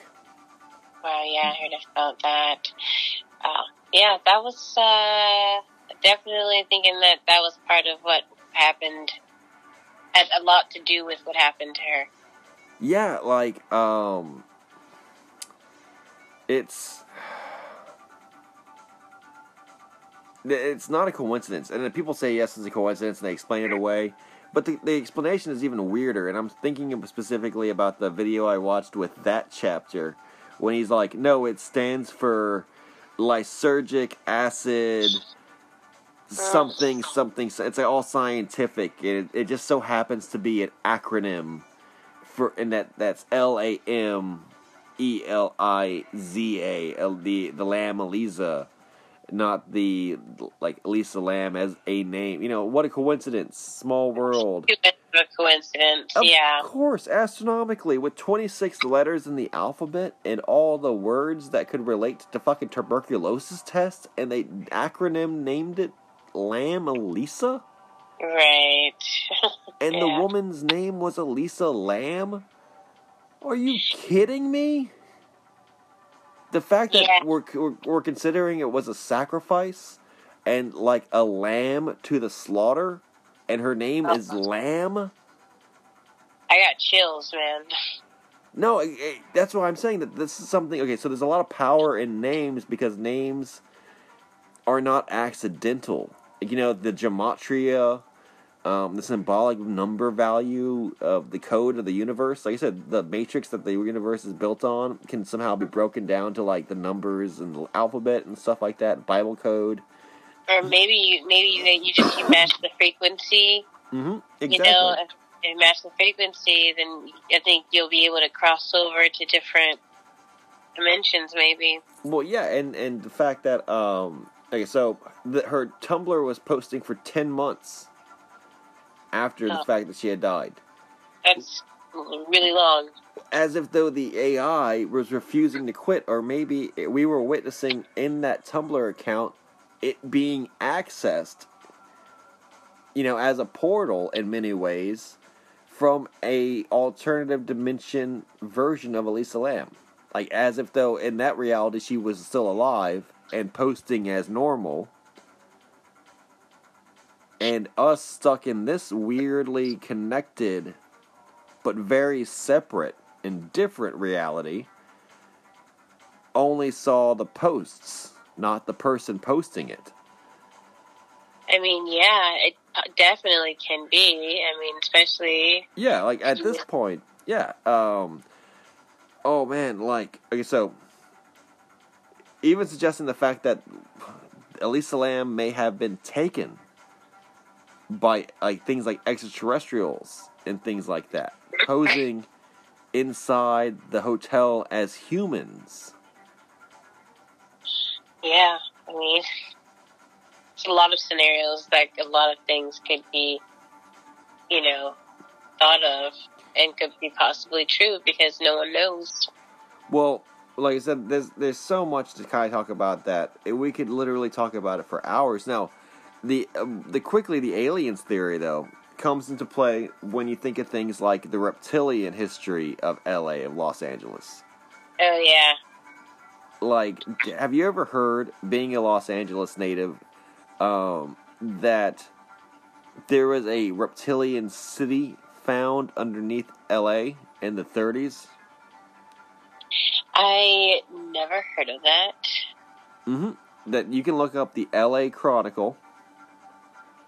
Is that the is that still the paper or I don't know if you it, it's the paper I I know LA for a fact there is a uh, yeah the L.A. Times sorry the L.A. Times that in the L.A. Times headlining in the 30s was the archaeological discovery of an ancient city underneath L.A. that was It's- shaped like a giant lizard. Oh wow. Mm-hmm. Yep, and that it was quickly kind of forgotten about, and it was only discovered though when they were trying to build the subway. Oh, wow. Mhm. Yeah, I mean, this, you know, the truth is stranger than fiction, so I wouldn't even put it past it. Nope. And okay, so one of the weirdest stories that and this is not directly related to Elisa Lam, but it is related to elevators. And like I said, elevators are very mysterious. About the hot, about the inner Earth, the ancient Earth, and these underground cities, right? And aliens are, even if you can call them aliens, because they're, they're on Earth. I'm not saying they came from a flying saucer, but I'm saying that they're not human. These Right. non-human species, these shapeshifters, these uh, reptilians, re- reptoids, whatever you want to call them, right? The the beast with the many names, these Yeah. predators, these vampires. Um, that okay, so there's a story about a woman in Paris, France, who, while about to go to the lobby of the apartment building that she lived in, she basically was unfortunate enough to experience a malfunction of the elevator that was supposed to take her to the lobby, which she had used every day. And instead of going to the lobby, lobby on New Year's Eve of all time, so she's actually, you know, ready to go out for the night, Mhm. she is taken down into the basement of the apartment building, down Oh, lower yeah. than she thought was possible, down lower than what should be possible. We're talking no longer on the surface of the fucking earth possible. She goes down and down and down, and this elevator keeps going down and eventually opens up well beneath the basement level, the final basement level of the building she's in officially. And on the other side of the door are beasts, monsters that are not human. Wow. She's abducted. California. Huh. Yeah, she's abducted. She's held hostage. She is, you know, sexually assaulted and basically kept a prisoner, right? Uh, and abused and treated as a slave until she is rescued by other monsters who she describes as dressed like policemen. And they fight these monsters rescuing her, and then return her to the surface. Oh man, I'm really getting that movie from the 1980s. That one movie where like they have the glasses. Then yes, yeah, that's oh, that one too. Okay, so yeah, that film. Um, that's a that that film is called They Live, yeah, that's good one. I just recently watched that. but it Yeah. shows that the world that we live in is actually kind of a a version of reality that only we see. But the ch- but another version of reality is a world where these other intelligent species they're not human but they're on Earth. They're they're not flying around spaceships; they're just walking Yeah. around like regular people. Right. They're living with the simultaneous. Exactly. Like they, they but they but they they prey on us. They own us. They don't have our good. They're not nice. They're not good. Like they're they're Right. all that's like greedy and evil. Um, Right. But they live right next to us. Like we live in the same city as they do. They they are basically um, mingling with us, and um, the most of the world never knows about it. Only a very few people see the truth. Right. Like, yeah, some people, you know, are just blinded and choose to stay blinded, so Hmm. you know they'll never see. Well, yeah, and, and like um, with this explanation of Elisa Lam, what I'm what I was trying to get at is that they could have been these entities, these there could have been something like that operating in this hotel. That the it, that the entities may not be able to be filmed. That the staff of the hotel may even have been Yeah. these entities because in the American Horror Story season hotel that we've already used as an example for the how creepy the Cecil Hotel is, Right. there's a group of vampires that keeps the hotel basically in business that pays the bills. Right.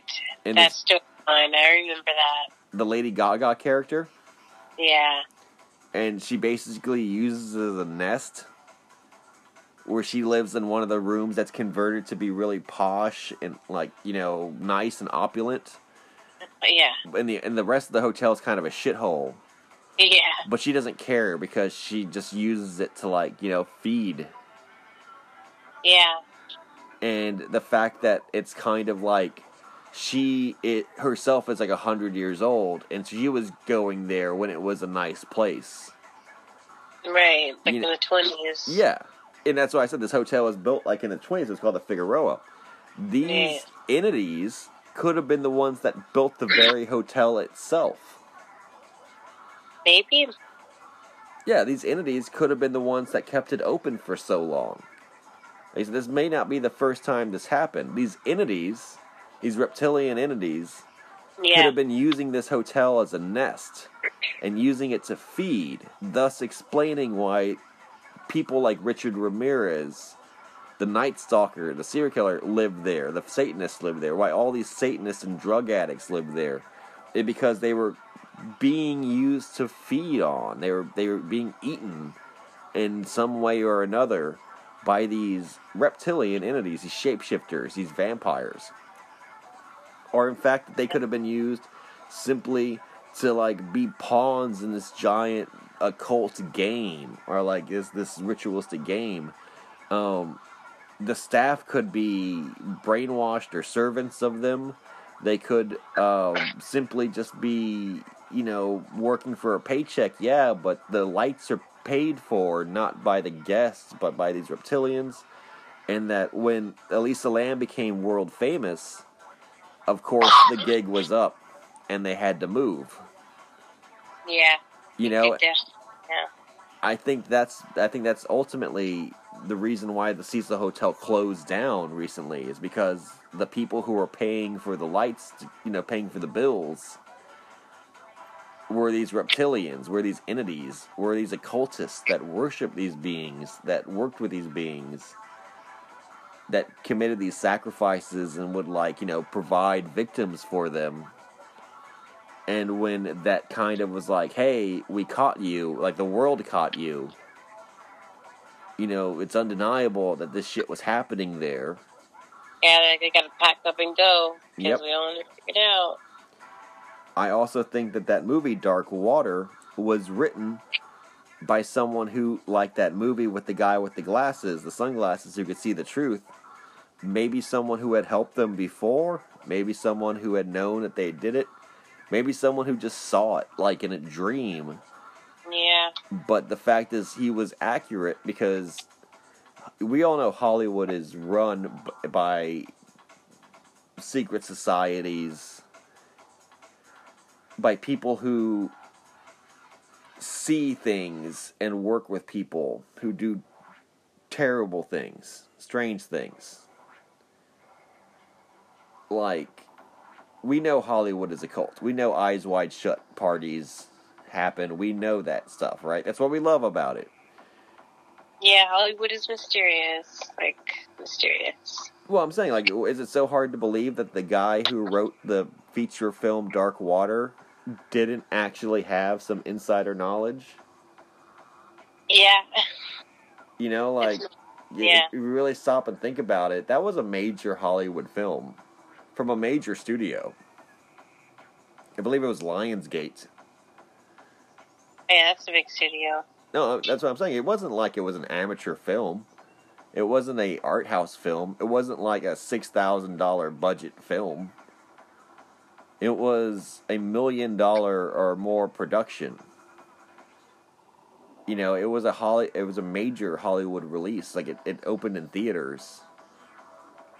You know, like that's. It may not have been the biggest film to come out that year but the fact is there's you know there, there, there was a hollywood connection to it this is kind of like the magic of all of los angeles is that there's always this hollywood connection to it it kind of you know all roads lead back to hollywood Yeah, like uh, Rosemary's Baby. Mm-hmm. roman polanski Yeah. You know, um, there's also, for example, um, the Eyes Wide Shut film with Stanley Kubrick, starring Tom Cruise and Nicole Kidman, talking about how there's orgies and Oh, yeah. occult rituals and stuff occurring within the elite. Of that wasn't L.A. That was actually New York City. But the Okay. kind, yeah, the the disclosure is clear that everywhere there are rich and famous people you know there's some there's some occult secrets there's some witchcraft going on there's some Yeah. hocus pocus Definitely, it's and it, it's all really what it really boils down is, you know, it's energy and you know negative energy, accumulation of negative energy altogether. You know, i would really like someone to do an astrological reading on the dates involved with the elisa lam because i know there are some gematria videos done and um well i don't really hold or have a lot of patience for gematria itself i do have a lot of respect for astrology yeah, astrology. I'm trying to get into that too. yeah, I, I would I, I don't have the expertise to do it, but I would really like if someone would do like say for example the astrological chart of Lisa Lam, and Yeah, uh, on you see her zodiac and like, and if that, yeah, that does play a huge part. yeah, and to see how that factored into it, you know exactly maybe maybe that way we could see what dates all the events fell upon. And maybe there's some huge connection between where the cosmos was kind of moving and if there was any occult holiday or, or specific reason why there was a human sacrifice. Um, yeah, Because, yeah, while part of me thinks it was just an ordinary murder, like, not an ordinary murder, an ordinary sacrifice, like your run of the mill, um, not extraordinary, you know, ritual sacrifice, like, you know, occult sacrifice. I do think this was more special. Like, in my heart of hearts, I know this event was very special. Like, yes, there's a lot of me that says people get murdered all the time. It doesn't mean anything, there's no significance to it, right? Like, it's just a mystery. yeah, But then there's a huge part of my heart that says, no, this is an incredibly important event. Like, definitely a dark, strange event. Yeah, this was done for some very significant occult astrological reason, though. I, I, I feel like it's just outside my level of expertise and knowledge. yeah, and I think astrology is the key. Like, like if you could somehow see it from an astrological point of view, it Right, would yeah. probably help explain a lot of things. But definitely. It's it's it's like math. It's it's mathematical. Mhm. Everything everything is mathematical. Everything is math. but then there's also the angle that that it could have been no, like exactly. There's no real need to entertain that. Like it's just a random occurrence, a an occurrence where no one but herself was responsible. And at the same time, that sounds like the least likely after having heard all the details and recounting all the details and done all the research that the most realistic like the most you know low the the easiest to to kind of explain away is that she did it herself you know like she had this episode and then she suffered from schizophrenia or something and had a breakdown and then committed accidental suicide when you actually stack up all the facts that sounds so unlikely.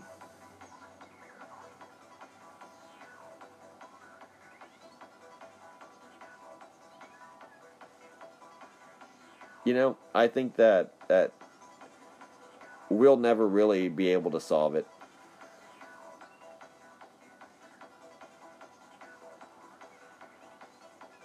i really don't think that we're going to be able to solve it at all.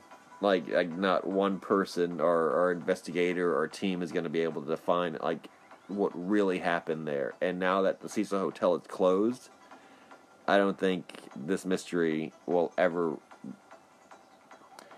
it won't be talked about really as time goes on because I think everyone's already said everything they can about it. But I don't think it'll ever be solved because you know it'll it'll just be kind of like a mystery forever. I I agree. I have to say that I agree. Um, not talked about in the last two hours. Um, anything that you noticed in your research or noticed in the the the atmosphere around the Cecil Hotel, having visited it yourself? Yeah, just the just you know the the the area is kind of going downhill because all the homeless, you know, mm-hmm. is there, and so you know that atmosphere is so vibrational, and then you know just like knowing all the different people who stayed there, like the you know like the serial killers and all the stories about the hotel. Like I said, I was like eating some tacos you know, parked in a parking lot there because I had like free parking. I think parking was like ten dollars, and like we parked there and um walked down to get something to eat and walked back, and I didn't know that I was like at the Cecil Hotel, and I just felt something like looking at me, or I just feel you know you can just feel like someone's like looking at you. I I sensed that from the window of that hotel. Well, I- you know, I would actually like to um, go there and ghost hunt. I think I know if if we can't break in, going up there and just kind of walking around it, or at least monitoring it and videoing it. That would be really neat. Like as an actual like um, spiritualist and paranormal investigator. Um, it's definitely on a bucket list as one of the places that I would have loved, you know, to really kind of investigate. But there is a number of um, number of people's uh, experiences which line up to what you described as being watched, as being like feeling a presence, you feeling like you weren't alone. Yeah, Um, I know, and I, I guess I've kind of we've said a good amount on this subject. Um, I, I I know we've missed some things, but I think we hit m- the majority of all the points that we wanted to make uh, for this episode. You know, I'm very proud of it. I think it's it's been great. Um, you know, s- you know, subject matter to speak about as well as. Um, you know, a great subject uh, in many different regards. There's many different aspects of it, angles of it, it's it's so great of a subject because it's so open ended. You know, and and you know, I I hope that for the listeners, um, remember that we approach the subject with a lot of respect. Yeah. That our thoughts do go out to Elisa Lam's family yes, that we do respect the sanctity of her life and her legacy. And we wish for her to be remembered for who she was as a living soul and not the infamy of her passing. That this broadcast and this episode was done to try to shed more light and to expose the unexplained circumstances which need to be explained, which should be explained. Not Yeah. to, yeah, sensationalize or to glorify or to exploit, romanticize. Yeah, yeah, this suffering, but to really say that while it, the subject went viral, while the subject blew up, people kind of got lost for the sensation over the realities that this was an unsolved mystery, and we should have all, as investigators at the time, you know, not accepted the public cover up, not accepted the the skeptics and the people who blame this issue on mental illness, the Yeah. people who want to blame this issue on de- on suicide, which none of the evidence suggests, which none of the rational uh, events suggest, and in fact, we owe Elisa Lam the the dignity, the respect that she deserves because it wasn't her fault. yeah, That's where the injustice that I always felt reading about this case suggests that people were willing to write it off as accidental misadventure without coming forward and saying that it was intentional suicide. But that does nothing to deliver justice uh, to Elisa Lam. That has nothing to do to deliver justice for her family.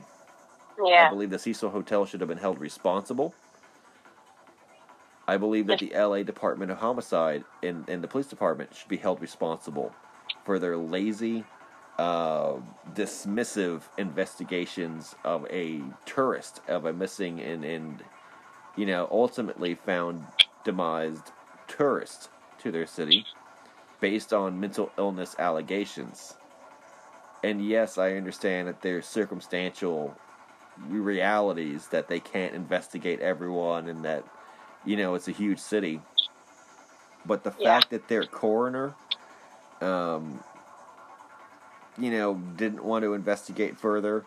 The fact that their police department didn't investigate, you know, fully that the the body was discovered by guests and tenants of the hotel itself.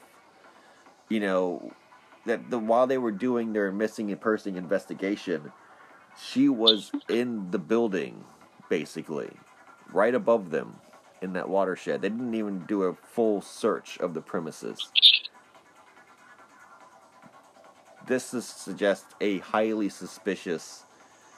Like Uh, they they were connected. Like it was Exactly. conspiracy.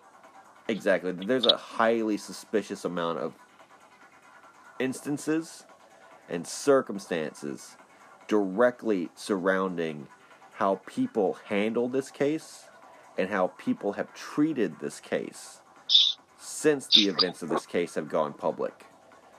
Um, and it's not a good look. It does not shine good on the authorities. It does not shine good on the mainstream media, and it actually provides more legitimacy for the amateur sleuth, the investigator, who's willing to open up their mind and and entertain the possibilities of solutions which are beyond the you know the mainstream, beyond the accepted versions of reality. Uh, because what's very obvious is that whatever happened to Elisa Lam is not everyday reality. No, yeah, it's definitely not. No, and I think that's kind of like at least the lasting reputation and at least the lasting um, impact of this case is that regardless of if you are skeptical or not, you have to admit this case was bizarre. This case was unexplained. Like, regardless if you're willing to entertain explanations or not, you know, like certain explanations over others, whether you prefer what your bias is, It's unexplainable. this is an unexplained mystery. That word alone, that the Elisa Lam mystery,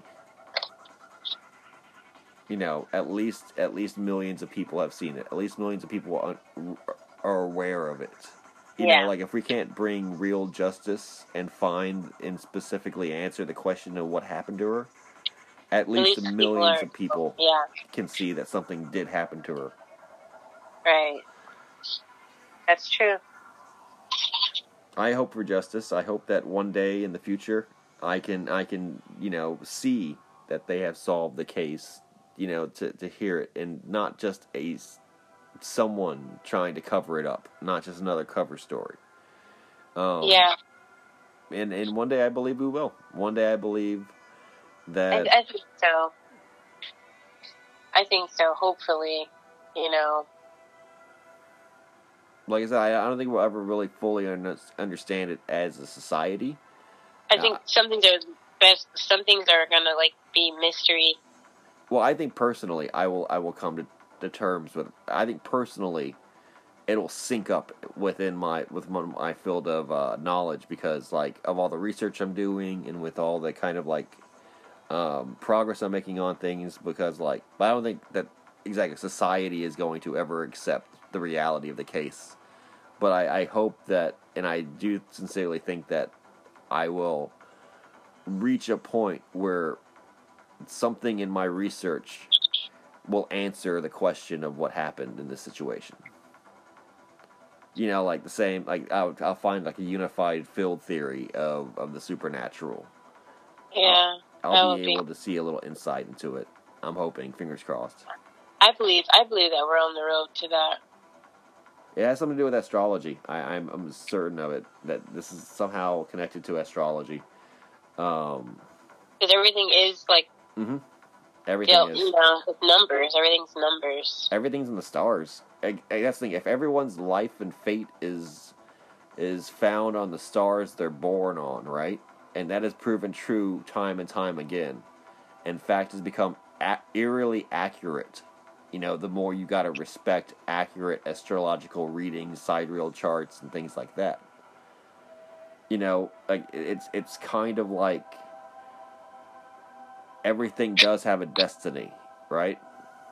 Yeah. and you can see that from the instant someone's born to when when situations occur you know like you can say for example on the date and time of elisa lam's disappearance the astrological map that was above us all you know would is is going to be like the the smoking gun that's going to be like the the the answer to all of it like the key to the gate that's going to be the solution to the riddle.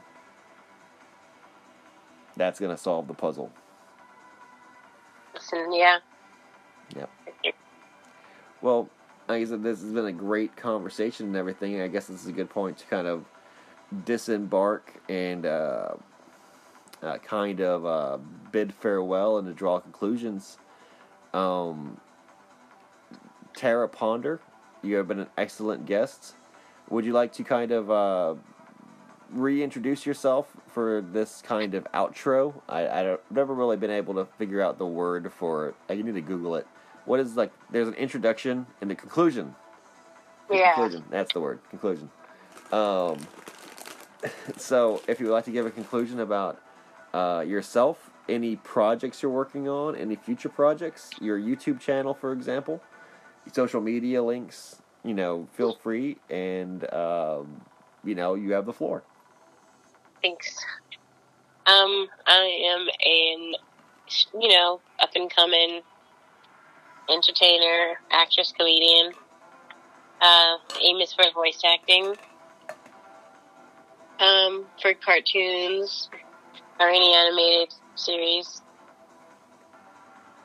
Um, so yeah, right now I'm just, I prefer to like keep my, I'm trying to like just focus on self care right now. So that's kind of where I'm at right now, and trying to like master my craft. No problem. Um, what is the, the name of your YouTube channel again? Um, that's actually disabled at the moment. Really?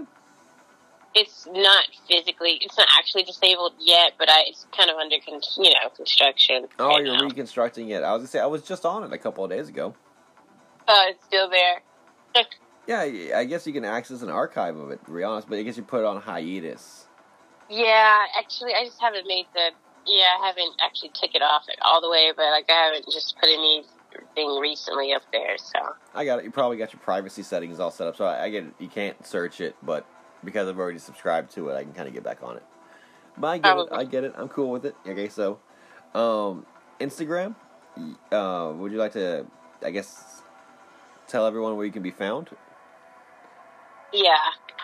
So my uh, Instagram is la la underscore moon underscore child, and you know I'm a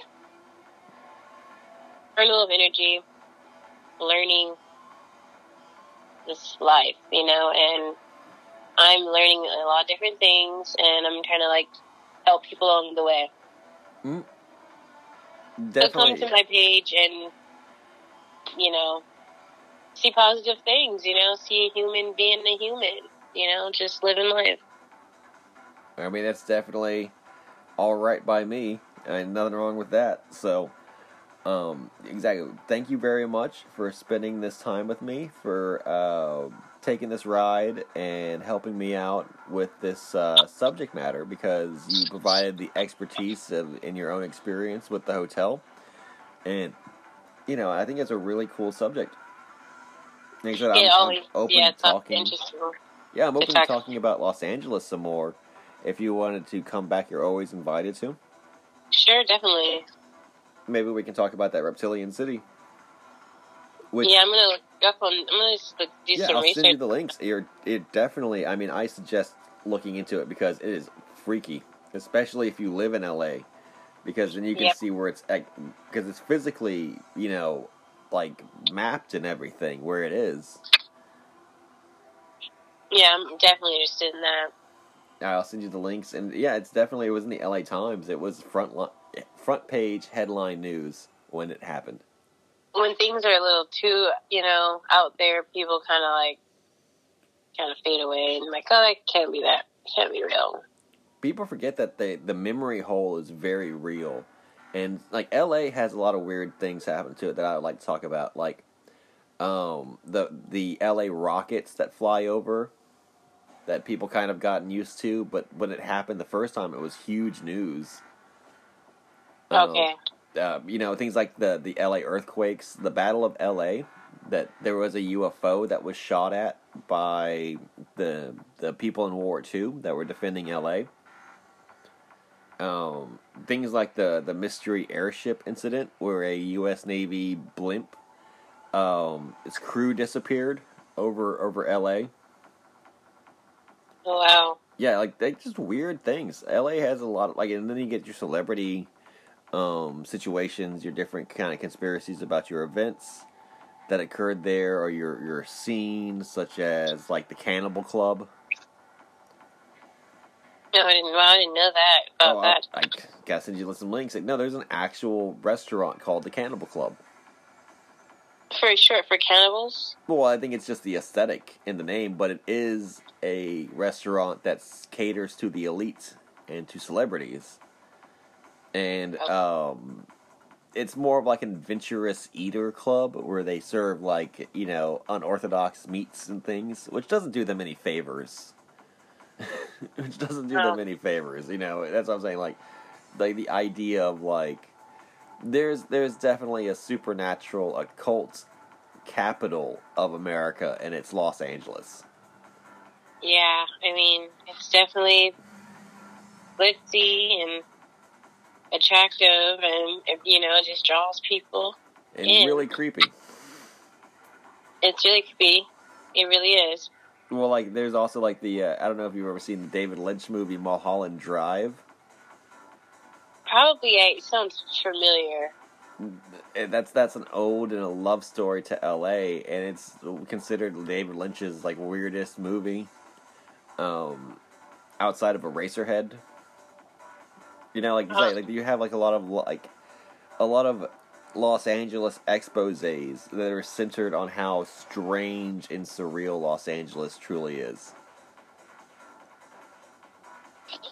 Yeah, how? Yeah, how Los Angeles is like pretty strange. It's, Mhm. yeah, I'm gonna check out those links definitely because Well, yeah, and and you know, I hope um, hope uh, you come back. You you accept the invitation. Come back real soon, and we can um, talk further about the strange and occult city of Los Angeles. You know, and that'll be part of part of the series, um, focusing on major cities in America or major areas in America that are just unique, and at the same time share that that supernatural vibe of spirits and uh, the occult and you know extraterrestrial cryptids you know like all the kinds of mysteries um, you know not only in america but around the globe. Oh yeah. yeah, los There's so many. angeles exactly los angeles has enough for everyone basically. It has something for everyone. Right, yeah, like the um, Winchester House is something also that oh in- winchester house is cool. Yeah, another ghost adventures episode. They've been there i think three times. And it's always something some activity, huh? Well, I it- bet. Yep, because it's the because it's the house specifically designed with ghosts in mind, with phantoms in mind. Right, like all those like trap doors and stuff, and like Mhm. doors to nowhere. Exactly. See, that's the kind of element that Los Angeles attracts. There are people that are open with spiritual and occult realities, and Yeah. so they built the city with that in mind. Yeah, I think the the Dolby Theater, like the art, Mm-hmm. the art has like some like Anunnaki drawing, Anunnaki. I don't know if I'm saying it right, but Well, everything from like that? Like, Yeah, everything from like the Los Angeles Art Museum to, um, you know, Beverly Hills. can we edit that out? Was that? Um, edit that out. The Anunnaki. I can pronounce the Anunnaki. Okay, yeah. Uh, let me a little, little flag here for the yeah flag added. Okay, I'll go back and try to trim that out. Um, but yeah, you know, I'm saying like everywhere from the Los Angeles Art Museum to like Beverly Hills has, I think, been art- designed, you know, from the start to kind of be very, very um, conductive to occult, you know, activity. Yeah. Well, thank you very much. Exactly, I had a great time speaking with you. Um, I'll be publishing this video or this this audio on uh, podcasts, so you'll be listening to this however people at home are or in Dreamland are through Spotify, Anchor, Overcast, Google Podcasts, Apple Podcasts, all the podcasts basically, and all the networks. It goes out to I think 15 different networks that I'm aware of, and I've found it on a few. Every time I searched, I find it on more and more. So it has this, uh, you know, um, huge accessibility to the podcast. It's also going to be posted as a preview onto YouTube, and um, LBRY and Odysee will mirror that as well.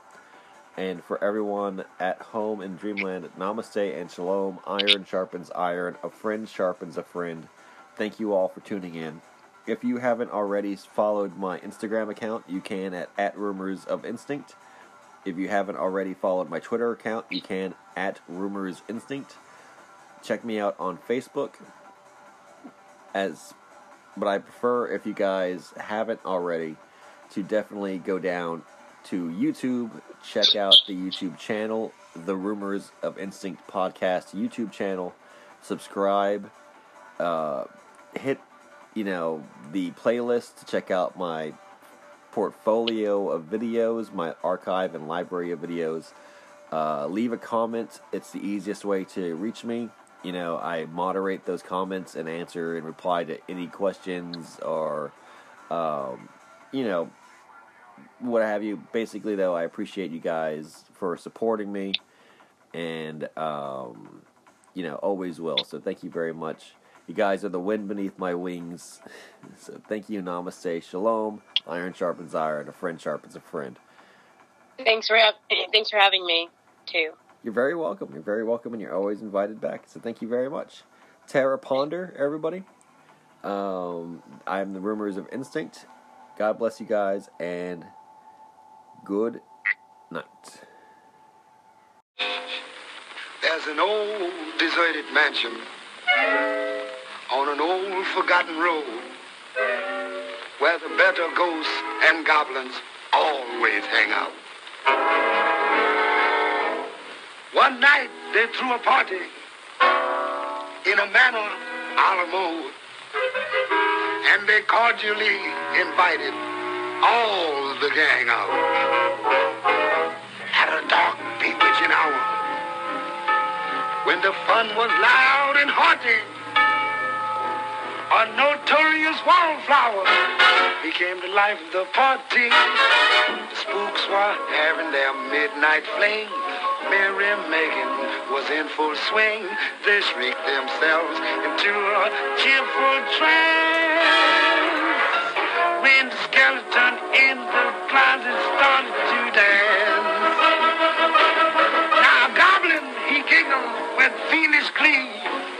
Shout rang out from a big banshee. Amazement was in every ghostly glance.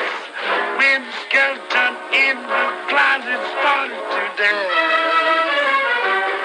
Now all the witches were in stitches while his steps made rhythmic stunts. And they nearly dropped their broomsticks when he tried to do the bumps. You never heard such an earthly laughter or such hilarious groan.